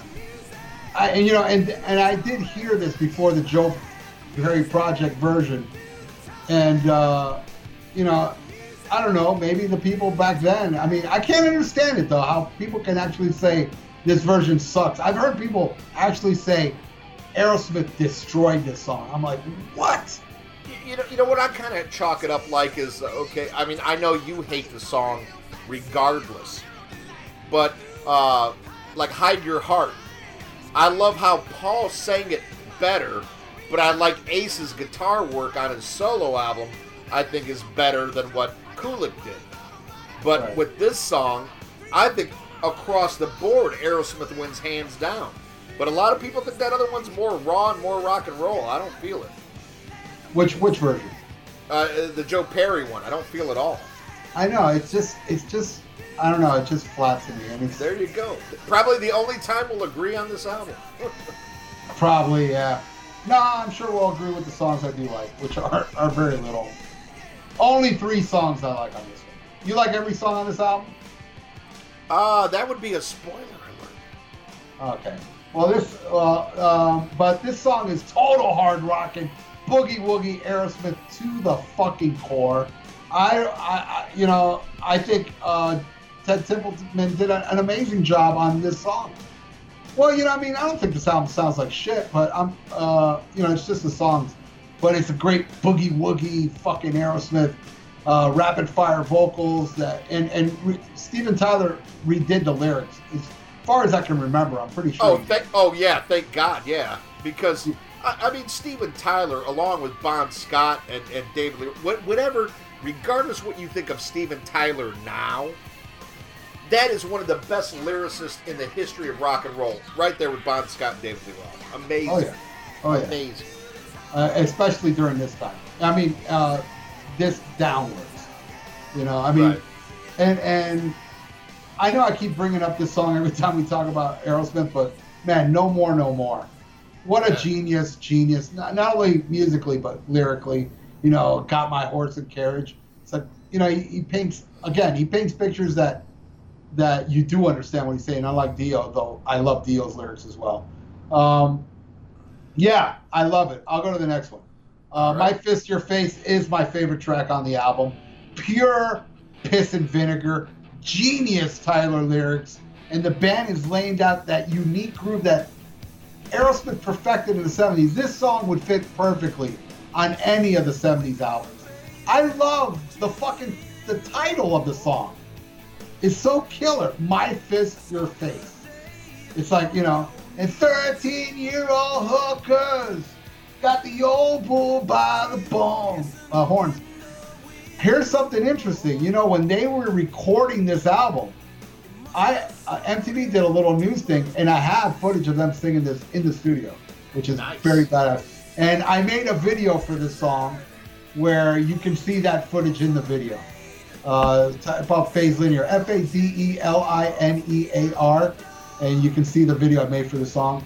I absolutely love it, and yes, I do literally, like really visually, right now. I even remember because I was very close uh, to that show with Ted Nugent, and uh, Steven Tyler sang that song on the right side of the stage the whole time, smack in front of me, and it was great. And and, I love it. and even Joe Perry went on that side and harmonized with him, and oh my god, my fist your face fucking rules. One, dude, I would say if I was to put a top twenty greatest Aerosmith uh, uh, songs, this would easily make it somewhere in there because they had so many great songs. But yeah, My Fist Your Face is, dude. I'm telling you, as much as I dislike this album, I'd buy it again to get this song. You know what I mean? Nice. Love it. Uh, excuse me. Uh, wow, this is two songs in a row we agree on. This is classic. What a great groove. And the, I love that. Betty Boop, you got me moving. Drooling, right? Yeah, drooling. Something like that. But I, I'll tell you what, even later Aerosmith, that I really couldn't stand musically, I always had respect for uh, Steven Tyler's lyrics. I thought he always brought it lyrically with his double entendres. Uh, but the, you know, musically, it was very neuter. But here, yeah, you, you you hit it on the head. This is classic, fucking Aerosmith. This was the third of four singles released off this album, Wow. and and none none of them really did. Sh- the, the first single, of course, was the opening track. Let the music do the talking. This was the third one, and did absolutely nothing. Uh, and actually, the only one that was really truly a single, I believe, was this one and Let the Music Do the Talking. Even though there was four, uh, the other two were pretty much like promo release only. Like they just sent it out to the to the uh, you know the record Right. company or the radio station, say, hey, Aerosmith's got a new record. You want to play this? And nobody did, of course.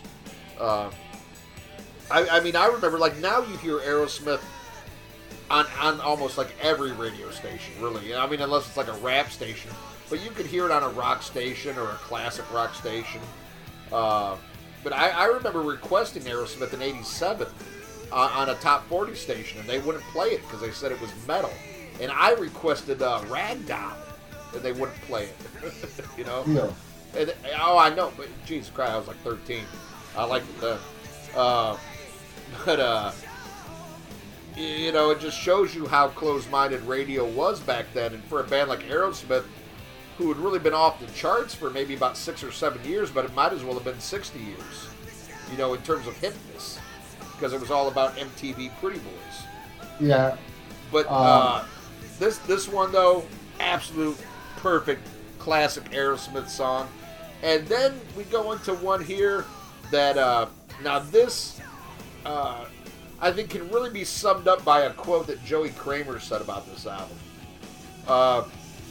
Uh, he said he felt the album was never really finished, like they didn't polish it up, and that kind of goes back to what Ted Templeman said he was doing uh, with the recording. Like he wasn't letting them know. Uh, you know, they just thought they were doing a run through, but he was really recording it. This song to me uh, sounds like a song that wasn't fully flushed out or fleshed out. You know, uh, this sounds like just them jamming, but that's the appeal of it that I like. It almost it, it- it reminds me of something off of uh, like the Beatles, "Let It Be." I mean, I mean, not that it's that fucking you know great or, but you know what I mean. Like, like the, this is just these guys in a room jamming, and it's not necessarily the best song. But what I like is it just has that. Here's these guys in a room again, uh, flushing out a song, but yet it's it really doesn't sound like a complete song, but I love it just the same. If that makes any sense, I just like the spirit of it. I think is stronger than the uh, than you know the outcome. But I still love "Shame on You." What do you think, Ralph? Uh, it sounds like very later Led Zeppelin to me, um, uh, but a bad version. Uh, the verses are decent, you know. Like I like, you know, and I agree with Joey and Tom. It feels like this song had potential, but the chorus is just too uh, repetitive, and it just goes nowhere for me. You know, by the third time I hear "Shame, shame, shame on you, babe," I was just sick of it. Uh, I feel the load was blown on the first two tracks because it just gets worse after this. Next song, Reason the Dog. I know you like this one. I heard you talk about that before. I spoiled it for you. but sorry, I think this one's weak. I, again, can see the potential because it does kind of have that Toys in the Attic vibe. Um, like Uncle Salty and shit like that. But potential doesn't kick my ass. You know, uh, it just it like the last song. I'm gonna kick seems, your fucking ass. You keep dogging this fucking song. Well, in about ten minutes, you're gonna God bless me, so it's okay. Okay.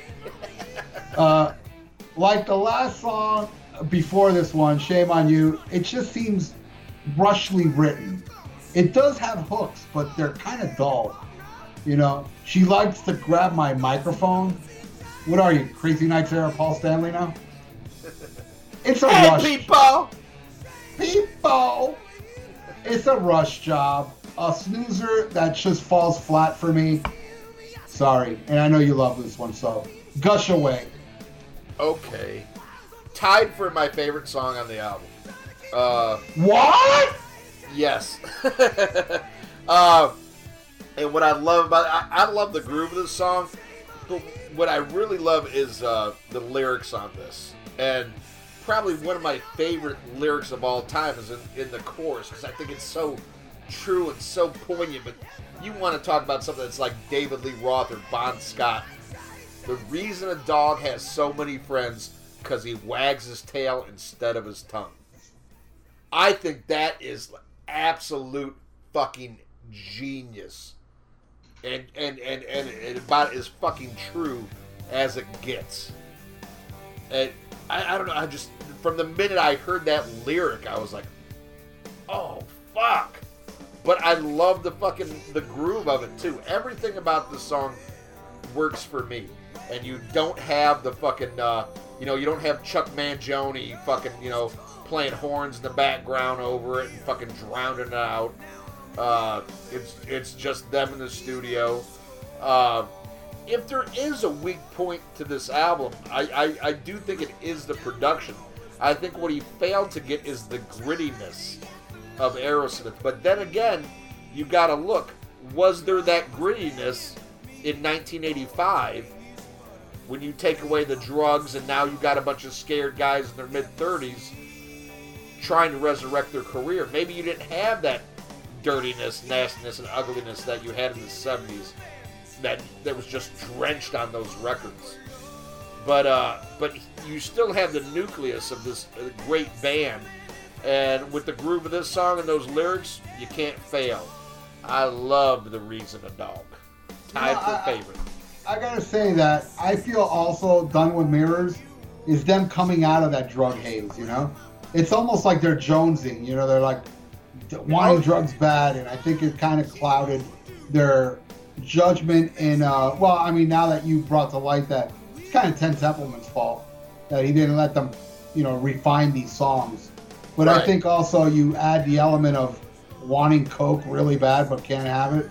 Where I kind of think that they were, I well at least Steven was still dabbling behind people's backs. Oh, oh they, they were all dabbling a little bit. As a matter of fact, as soon as this was over, they went back into rehab again before before they did uh, Permanent permanent vacation. But I think I think you can almost kind of hear that though is they don't have the confidence that they had when they went and did permanent vacation because they were coming off this huge hit with Run DMC that really gave them a shot in the arm and Oh, made yeah. them pop and made them popular again. I mean, they were really.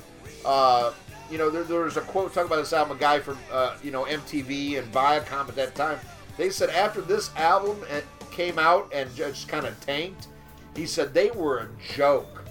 Like, you, you, you know, uh, like the whole Run DMC thing was almost a favor to even have them do it. Uh, because, like, everybody was like, oh, these guys are fucking done. They're has beens. I mean, uh, you know, so I, I don't think they had that cockiness, but there's still the, like I don't know the element here. But yeah, you could tell they're not in that right frame of mind. But again, I think that's part of the charm. That maybe like you know you're part of the charm with the elder.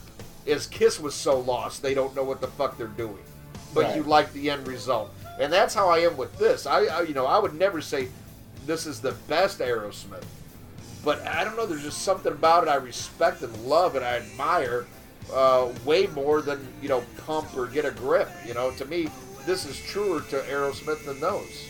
Well, I, and also I'd like to bring up this is a very interesting fact. At this point, with Done with Mirrors, um, I had such a deep respect for Aerosmith that I equate this to um, uh, March or Die, Motorhead. I don't like that album, but I still respected them so much.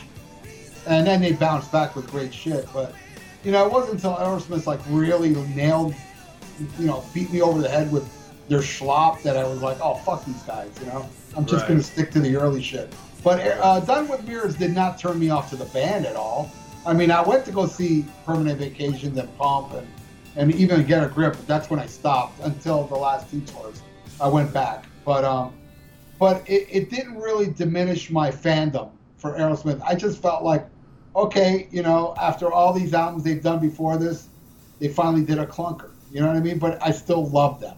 You know, Right. it wasn't until Permanent Vacation I was like, okay, uh, this one kind of sucks and it sounds really fucking sparkly, and I'm not into this shit.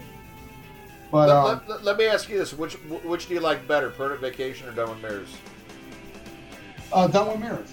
Uh, Okay, for, for, for My Fist Your Face alone, bro. That song is just, it, it buries everything on Permanent Vacation. But you know what? I really love the song Permanent Vacation. I, I like- I don't mind that one either, and I don't mind the uh, uh, Beatles cover. I'm down. Yeah, that wasn't bad. I liked Hangman Jury to an extent, and and I love Angel. I know you I, don't. I, I, I, I, love li- I, I like the instrumental. What is it? The movie? I, I thought that was kind of different. Well, I got I got to hear it back. You know, I, I I haven't put that shit on in ages. You know, Right. but um, but you know, yeah, I'll, I'll take Done with Mirrors over that any day. I'll take Done with Mirrors over a lot of Aerosmith albums that came out after this, with the exception of one. And you know what? The one album I'd say that's better than this that came out afterwards will be my pick of the week. So stay stay stay tuned. oh, I already know what it is, but I'll still stick around. Thanks. All right, why don't you take the next one, Sheila? Sheila. Oh man, this one's garbage. I remember hearing this one on the radio back then. Really? Yeah, I'm on my third beer, bro. right on.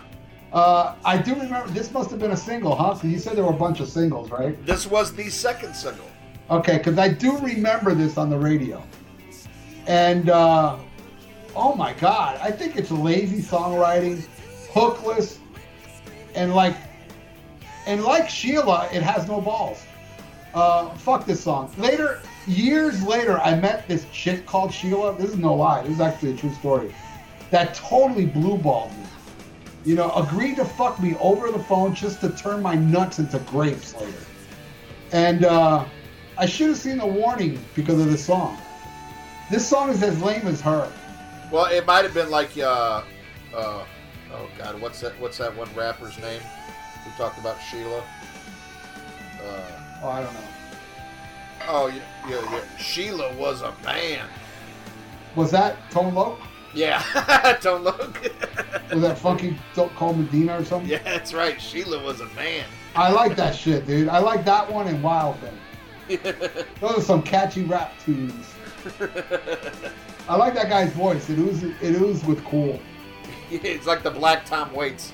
Yeah, there you go. I just love him. Sounded like he, that guy sounded like fucking he inhaled cigarettes every day. You know? I know, right? oh god. All right, Sheila. Uh, love it. I, I, I love I love the the groove of that intro that oh man this is one uh, uh, written with uh, Brad Whitford and those are usually my favorite Aerosmith songs yeah, my favorite member, really. Well, him and oh, Steven oh mine too and you know he was uh, you know uh, this is the guy who wrote you know nobody's fault you know and uh, and. Yeah. Uh, love love Brad Whitford. Definitely an unsung hero of the band. Uh, you know, only misfortune is, you know, like you brought up, you know, looking like Larry from the Three Stooges. Yeah, that's Uh, true. He does, doesn't he? He does. Uh, but uh, I, I, re- I really like Sheila. Uh, To me, it's, it's got a just the groove to it is what I like. It, it's got like a, a, a, a funky, funky groove. Funky Cold Medina. That's right. Sheila was a man. So you're lucky you didn't have sex with Sheila. Yeah, well, yeah, I guess, yeah. All well, right, then well, we go uh, to lucky, lucky in your standpoint. I, I'm sure Justin disagrees. All right, we'll go to the next one. That is Gypsy Boots. Uh, to me, it's a good fast rocker. I just like uh, it, probably one of the faster songs on the album. Uh, definitely an album track, uh, a single by no means, but I just like the fast spirit of it. What do you think? Snooze fest. Snooze Fest? up a bit, yeah. It's snooze fest. It's repetitive, as the same as as uh, Shame on You and Sheila. Lame chorus, decent version, decent, decent verses, but the chorus sucks as hard as Get a Grip. Fuck this song. She's on fire is the next one. More like he's on fire. It's flaming. It's like Greg Barnes hanging out backstage at the Elton, Con- Elton John concert with Freddie Mercury holding a bag of dicks. You know, Oh, but but one positive thing I can say about this song, it does cure insomnia. Uh, they tried this vibe again on the next shitty album with Hangman Jury, but the only difference is Hangman Jury I can tolerate. This one I just can't. I'm sorry. all right. Well, I say, get the dobro. It's Dominoes. Huh? the dobro, like a like a slide guitar. I love that shit, man. Yeah. I, I, I, I love the slide shit on this, man. Uh, Ooh, she's on fire. I love this shit. Uh, man, I, and the, the slide work on this is fucking. I don't know. I, I, I really dig it. To me, it's Aerosmith, and there's no horns, so uh, so that's a big plus to me. Yeah, but dude, Aerosmith did some great shit with horns. Uh, same old song and dance. No, no, no. They, they, they did, but then it, it was nice. Okay, Aerosmith with horns is like Aerosmith ballads. It was nice when it was from the heart and it suited the song. But then it got to the point where half the album has horns and half the album's a fucking ballad. And that's when it was like, it was out of necessity, you know? It's like, uh, or it wasn't out of necessity. They, they did it just to fucking do it. But I mean, songs like fucking Home Tonight, uh, fucking amazing. Oh my Se- god, I love that song. Seasons of Wither. You, you My know, favorite. You, you know, Dream On, as overplayed as it is, these are songs, and, and, and they were the ballad, not one of fucking five. It was the ballad, and it was so good, and it, it, deserved to be there, you know. And then when it got to, like, you know, you got crazy and amazing and blah, blah, blah, and all this fucking horrible shit. It's like just like, hey, we got to have those ballads because that's what's selling, it. we got to put horns on it because because we do good with them horns. But when they were there because it was meant to be there, it worked. And uh, I love that that you know the ballad and the horns are nowhere to be found on this. And she's on fire works for me. And then we get to, depending on what version you had, uh, the last song on the album. No, there's two more. Yeah, well, yeah, but I'm saying depending on what version this is the last Oh, song. Oh really? What, what Yes. song's that? The hop, the hop. Yes, the only song on the album that was written by uh, by all members, Boy, it five members, and uh, I love it. To me, it's got a great swing to it, and uh, it feels like Aerosmith. And it feels like Aerosmith doing like a little, you know, uh, not not trying, not like a retro thing, but maybe paying a little bit of tribute uh, to to the music they grew up on. And uh, to me, it works. I love the hop. What do you think? This is a pure hidden gem. Killer swing and kick-ass Aerosmith. This is my Aerosmith. Wow. Okay. Good. With, with the cool-ass autobiographical lyric, kind of like uh, No Surprise, uh, you know, feel to it. Too bad the rest of this album can't hang with the, re- uh, you know, except for the two songs. I love it. I love. Uh, I have a live version of this song on this single vinyl I got. I think it might have been for Let the Music Do the Talking. I got a vinyl from a single from this era that had two live songs on it. She's on Fire, and I, I could be wrong, but I think the other one is um, uh, Shame on You. I think, or no, I think it's She's on Fire actually, a live version of that. Do you, do you Uh, have it? Yeah. Hold on. I, I can tell you what.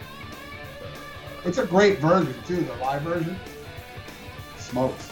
But so does the studio version. The studio Okay. Uh, okay. Yeah. it- Uh, that's the uh, the single for the last uh, uh, or the record for the last single, which is Darkness. It has She's on Fire uh, live, the Hop live, and My Fist Your Face live. All right, I'm gonna have to go grab the vinyl because seriously, I don't think it's darkness. Give me one second. Really? Okay. Uh, you are correct, sir. And the only reason I didn't realize this was the darkness single because the front of the album says Aerosmith specially priced limited edition live maxi. Maxi stick. single. Yeah, I'm looking at it right now. It doesn't say uh, darkness on it, but you flip Right. it over. Yeah. Track one is studio version darkness, and what is shocking, and I didn't realize, it also has a live version of My Fist Your Face on here. That's correct. All Uh, the live tracks were recorded at Worcester, Massachusetts, March 12, 1986.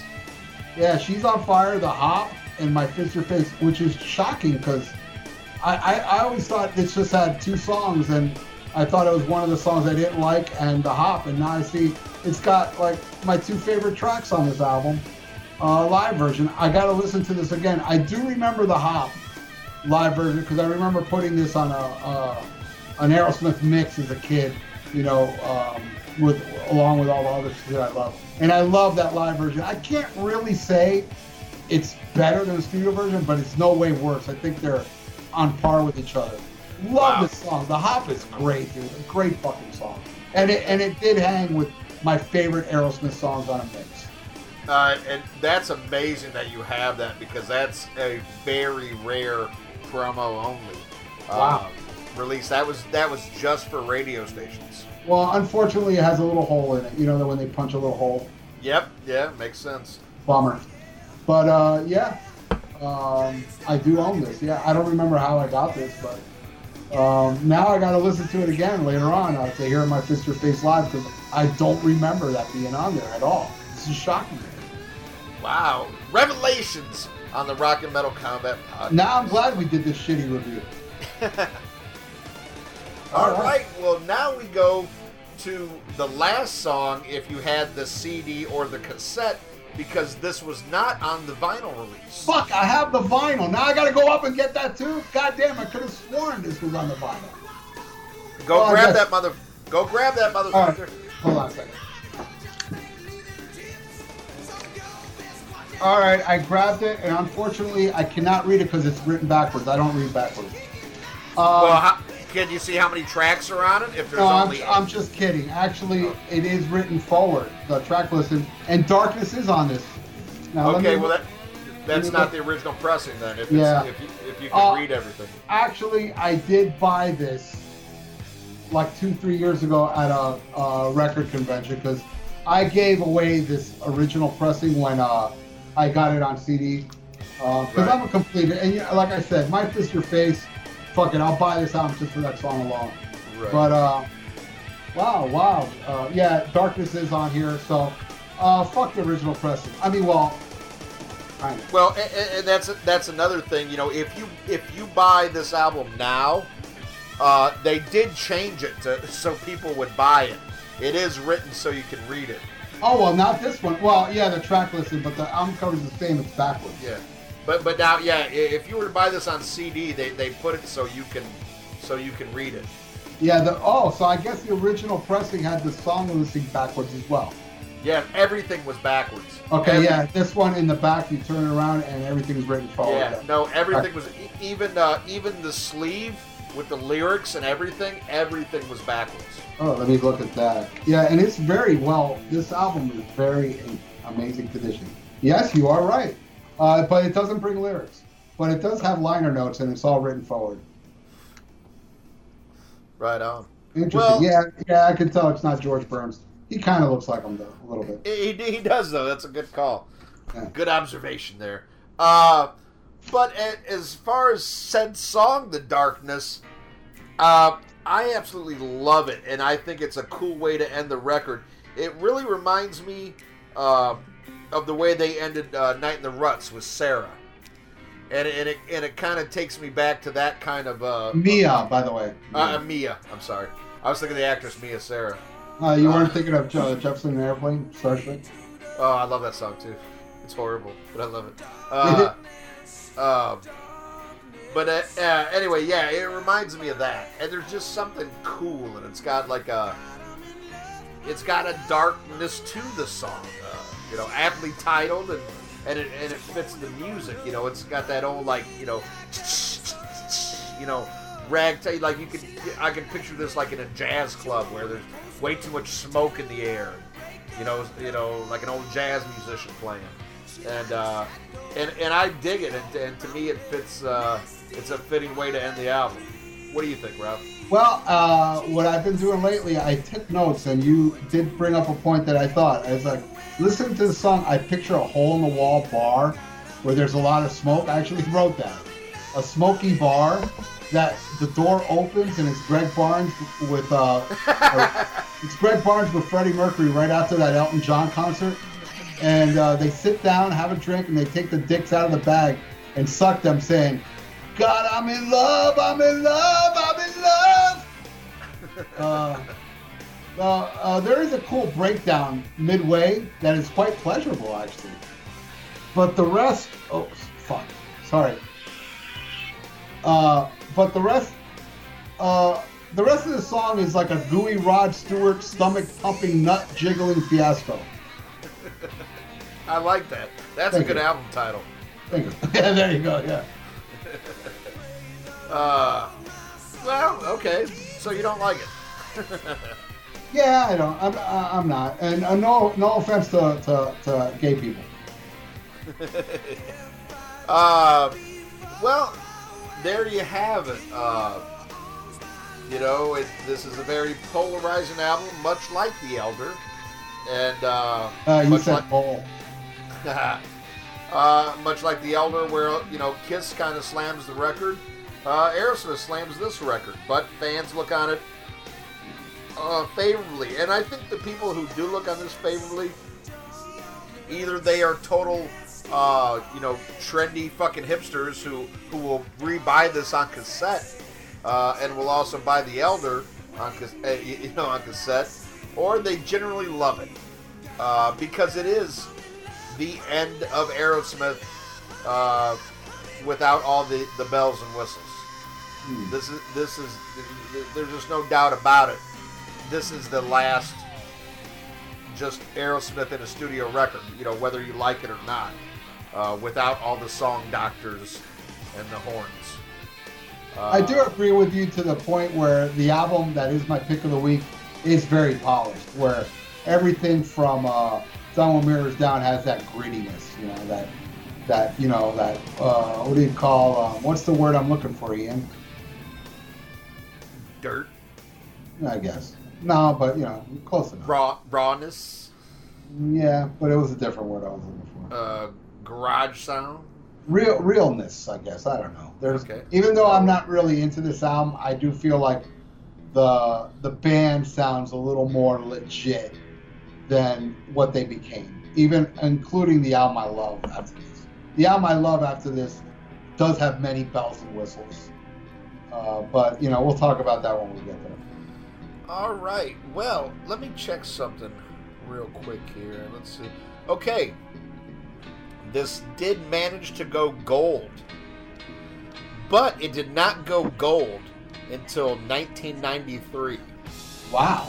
So that that tells you something there. I mean, that's like eight years after it was released, and surely that was on the strength of, you know, their newfound popularity that people went back and gave it a chance. You know, those who initially ignored it, and I don't know if you can really name another band that went away, lost it all, and came back bigger than they ever were. I mean, and Aerosmith really did that. I mean, not not for the better in most people's opinions, but there's no denying that the you know the other half of their career totally uh, you know sales wise and popularity wise it blew away what they did beforehand. You know, as much as they were loved in the '70s, nothing can compete to uh, what they became with Permanent Vacation on Right. you know and uh, it, it's it's you know I, i'm happy for the band in a way i just wish they could have done it with better you know music and, and kept their soul but uh, i mean they're legends for a reason. You know even if they would have ended after night in the ruts they would have been legends to me. Uh, and i know uh, mr t from ironcast always talks about uh, you know how they were supposed to get on they were supposed to take the plane that uh, Lynyrd Skynyrd crashed in and they passed on it. And he Wow. said man if he, he said if aerosmith would have died in that plane crash they would have been considered one of the greatest bands of all time because you know it would have been the first album through, through uh, you know draw the line live bootleg and that was it you know Right.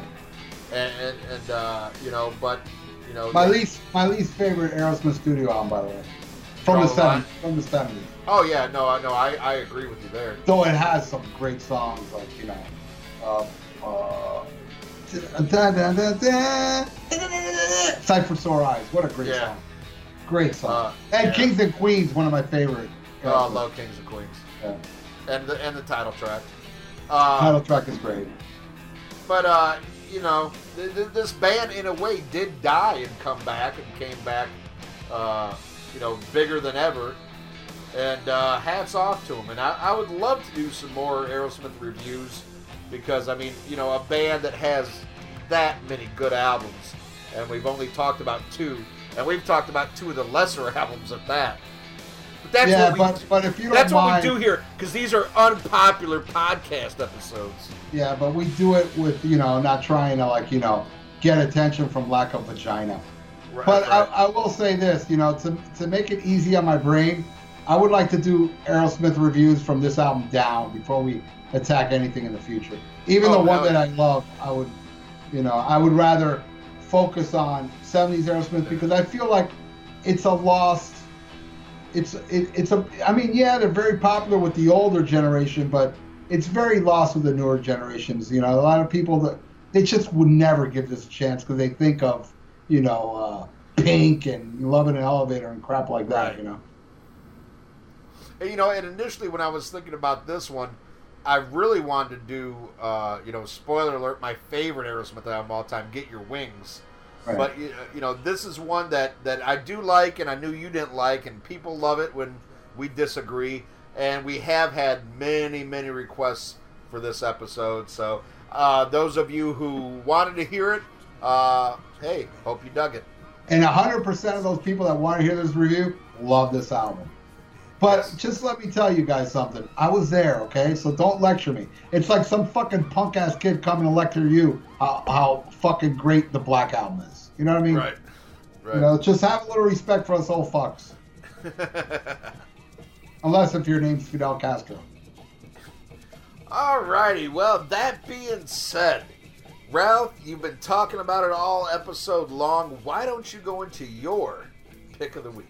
My pick of the week is Aerosmith, a band from Boston. Oh, Um, okay. Never yeah. heard of him. Uh, they released an album in 1990 that I fucking love. It's called Pump. Uh, an extraordinarily popular album with some extraordinarily shitty songs, like the singles. Uh, Janie's Got a Gun, terrible. Love in the Elevator, even worse. No, I don't know if it's even worse. Equally as terrible. Hate those songs with a passion. But that's it. The rest of it is fucking phenomenal. F-I-N-E Fine, Young Lust, um, what else? Monkey on Your Back. My favorite track, Voodoo Medicine Man, written, written or co-written by Brad Whitford. Total heavy, fucking, very polished album. I will give you that. It doesn't have that Aerosmith grit that I love, but I feel like this album is fucking great. I love this album. When it first came out, I was like, thank God. After these last two albums, this is fucking. I love it. Yeah, it's very polished and stuff, and it's the blueprint of all the shit that came afterwards. But I absolutely love Pump, and I will even be more, a little more unpopular. There's about four tracks I like on Nine Lives. Uh, I there's some shit I really love on Nine Lives. And there's Yeah, some me shit too. I really, and there's some shit I really fucking hate. One thing I do have to correct you on: this was released in 1989, Really? uh, not 90. Yeah, it came out September of uh, of '89. Oh, Uh, that's and, and, and this was the only uh, tour I ever got to see Aerosmith on. I did see the tour wasn't 90 though. Uh, yeah, they were I- playing on top of a building. I, I the would, stage set. I would say this is uh, my favorite post Done with the Mirrors album.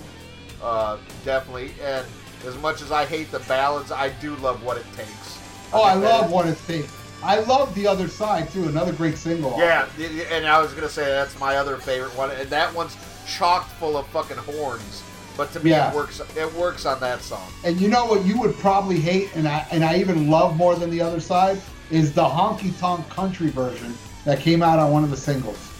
I love it. I think it's even better than the studio I- version. But I love the studio version. Yeah, they they did like a honk. There's a I got the other side thing, uh, CD single, which brings like four different versions of the song, and there's like a honky tonk country version on there that I fucking absolutely love. Love that version. It's probably up on um, thing. And I also want to bring up something about Get a Grip. Get a Ugh. Grip. Get a Grip. Oh man, I agree 100%. I'm with you there. That album's even worse than fucking Permanent Vacation. Yes. I mean, that one's really bad. But it had a B side that I really like called Can't Stop Messing with It. That's really good. It's, uh, but you know, in the vein of Pump, uh, it's very catchy, kind of heavy, but, but uh, extremely catchy song that, boy, it, it could have replaced anything on Get a Grip and be the best song on that album.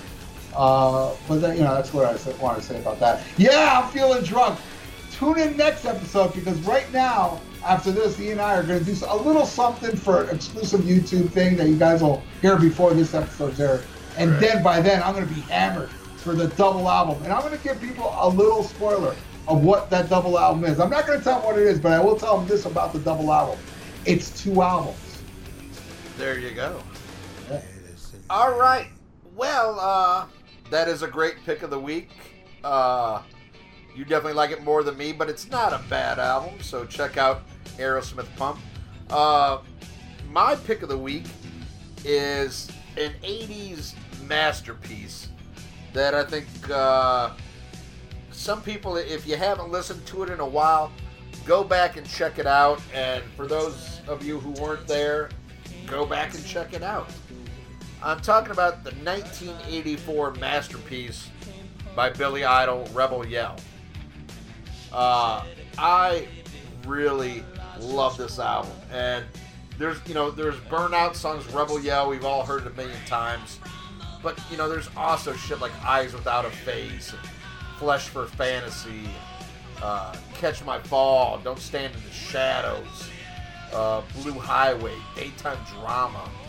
Uh, I really, really like this album, and it doesn't get much more 80s, but uh, it's it's an amazing mix of hard guitars and and, and 80s polish, uh, but it works. I'm a big fan of, uh, of Billy Idol, and I don't think he made a, a finer album. Uh, are you a fan? Ralph? No.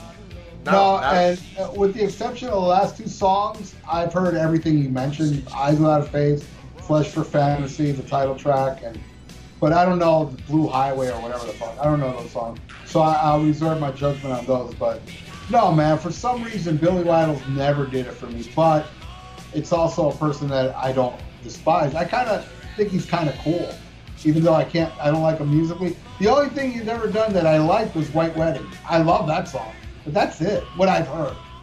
So, and I, I, I just never was a Billy Idol fan. I never was. You know.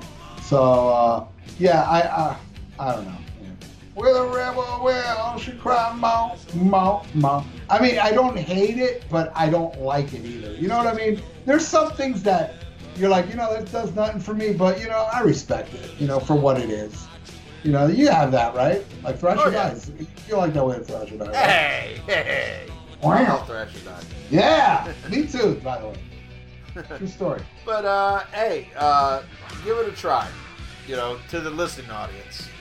Uh, might not be able to convert Ralph, but maybe I can convert you to give it another Oh. try. I'm sure you can. I mean, uh, Billy Idol is very well loved uh, artist. You know that. You know, a lot of people. I, I don't. I don't think I've ever met anybody that didn't like Billy Idol, except that one time I, I, I walked by a mirror. All right, well now it's time to go to fan of the week, and our fan of this week comes from across the pond. Ooh. As a matter of fact, he comes from. St- I'm probably pronouncing this wrong. Uh, Stourbridge in the UK. I love that place. I'm talking about Stephen Palmer. All right. Stephen, Stephen Palmer's been very active on the page lately, and that is what we ask. Uh, if you're gonna join, let your voice be heard. Let let uh, you know let yourself be known because that's how you could potentially be a guest on the Rock and Metal Combat podcast. You know how you don't get to become a guest? Ask. That's that's probably about the worst thing you could fucking do. But if, if you do something on the page, man, you, you make us laugh, or like, man, you show a lot of like, uh, like, wow, this guy's a real big fan, you know. That's how you get noticed, and that's where the, you know, it starts to where, hey, we might have this fucker on the show. What you don't do is fucking beg. And Yeah. you know who I'm talking to out there in uh, podcast land. Man, I don't. Yeah, you do. Oh well, I'm getting a little fucked up. I'm on my fifth beer. Oh, okay. This shit but goes uh, down. But Stephen Palmer, you've gone about everything right, and and we appreciate you. We're glad you found the show, and we're glad that you participate. So this is your week to shine, Stephen Palmer. thank you very much. You are our fan of the week. And, and an amazing drummer. I love his work with uh, Asia. yes, yes, Emerson Lake and Stephen Palmer. Well, that one I wasn't too. Welcome back, my friend, to the show, To the show that ends. never ends. I never really liked that, but yeah, there was one song from that band that I really liked. Still, he turns me on. Yeah, great drummer. All right, Stephen Palmer, awesome. All right, let's do the fucking plugs. All right, Kiss Army. Since 2007, you've been getting Podkissed, the Kiss audio fanzine for your ears.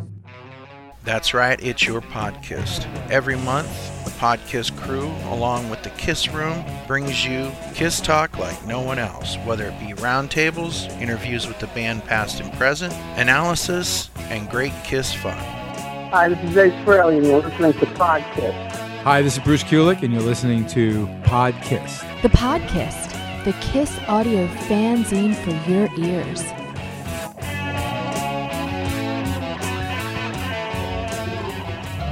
Hey, everybody, I'm Aaron. And I'm Chris. And we're from the Decibel Geek Podcast. And if you love this,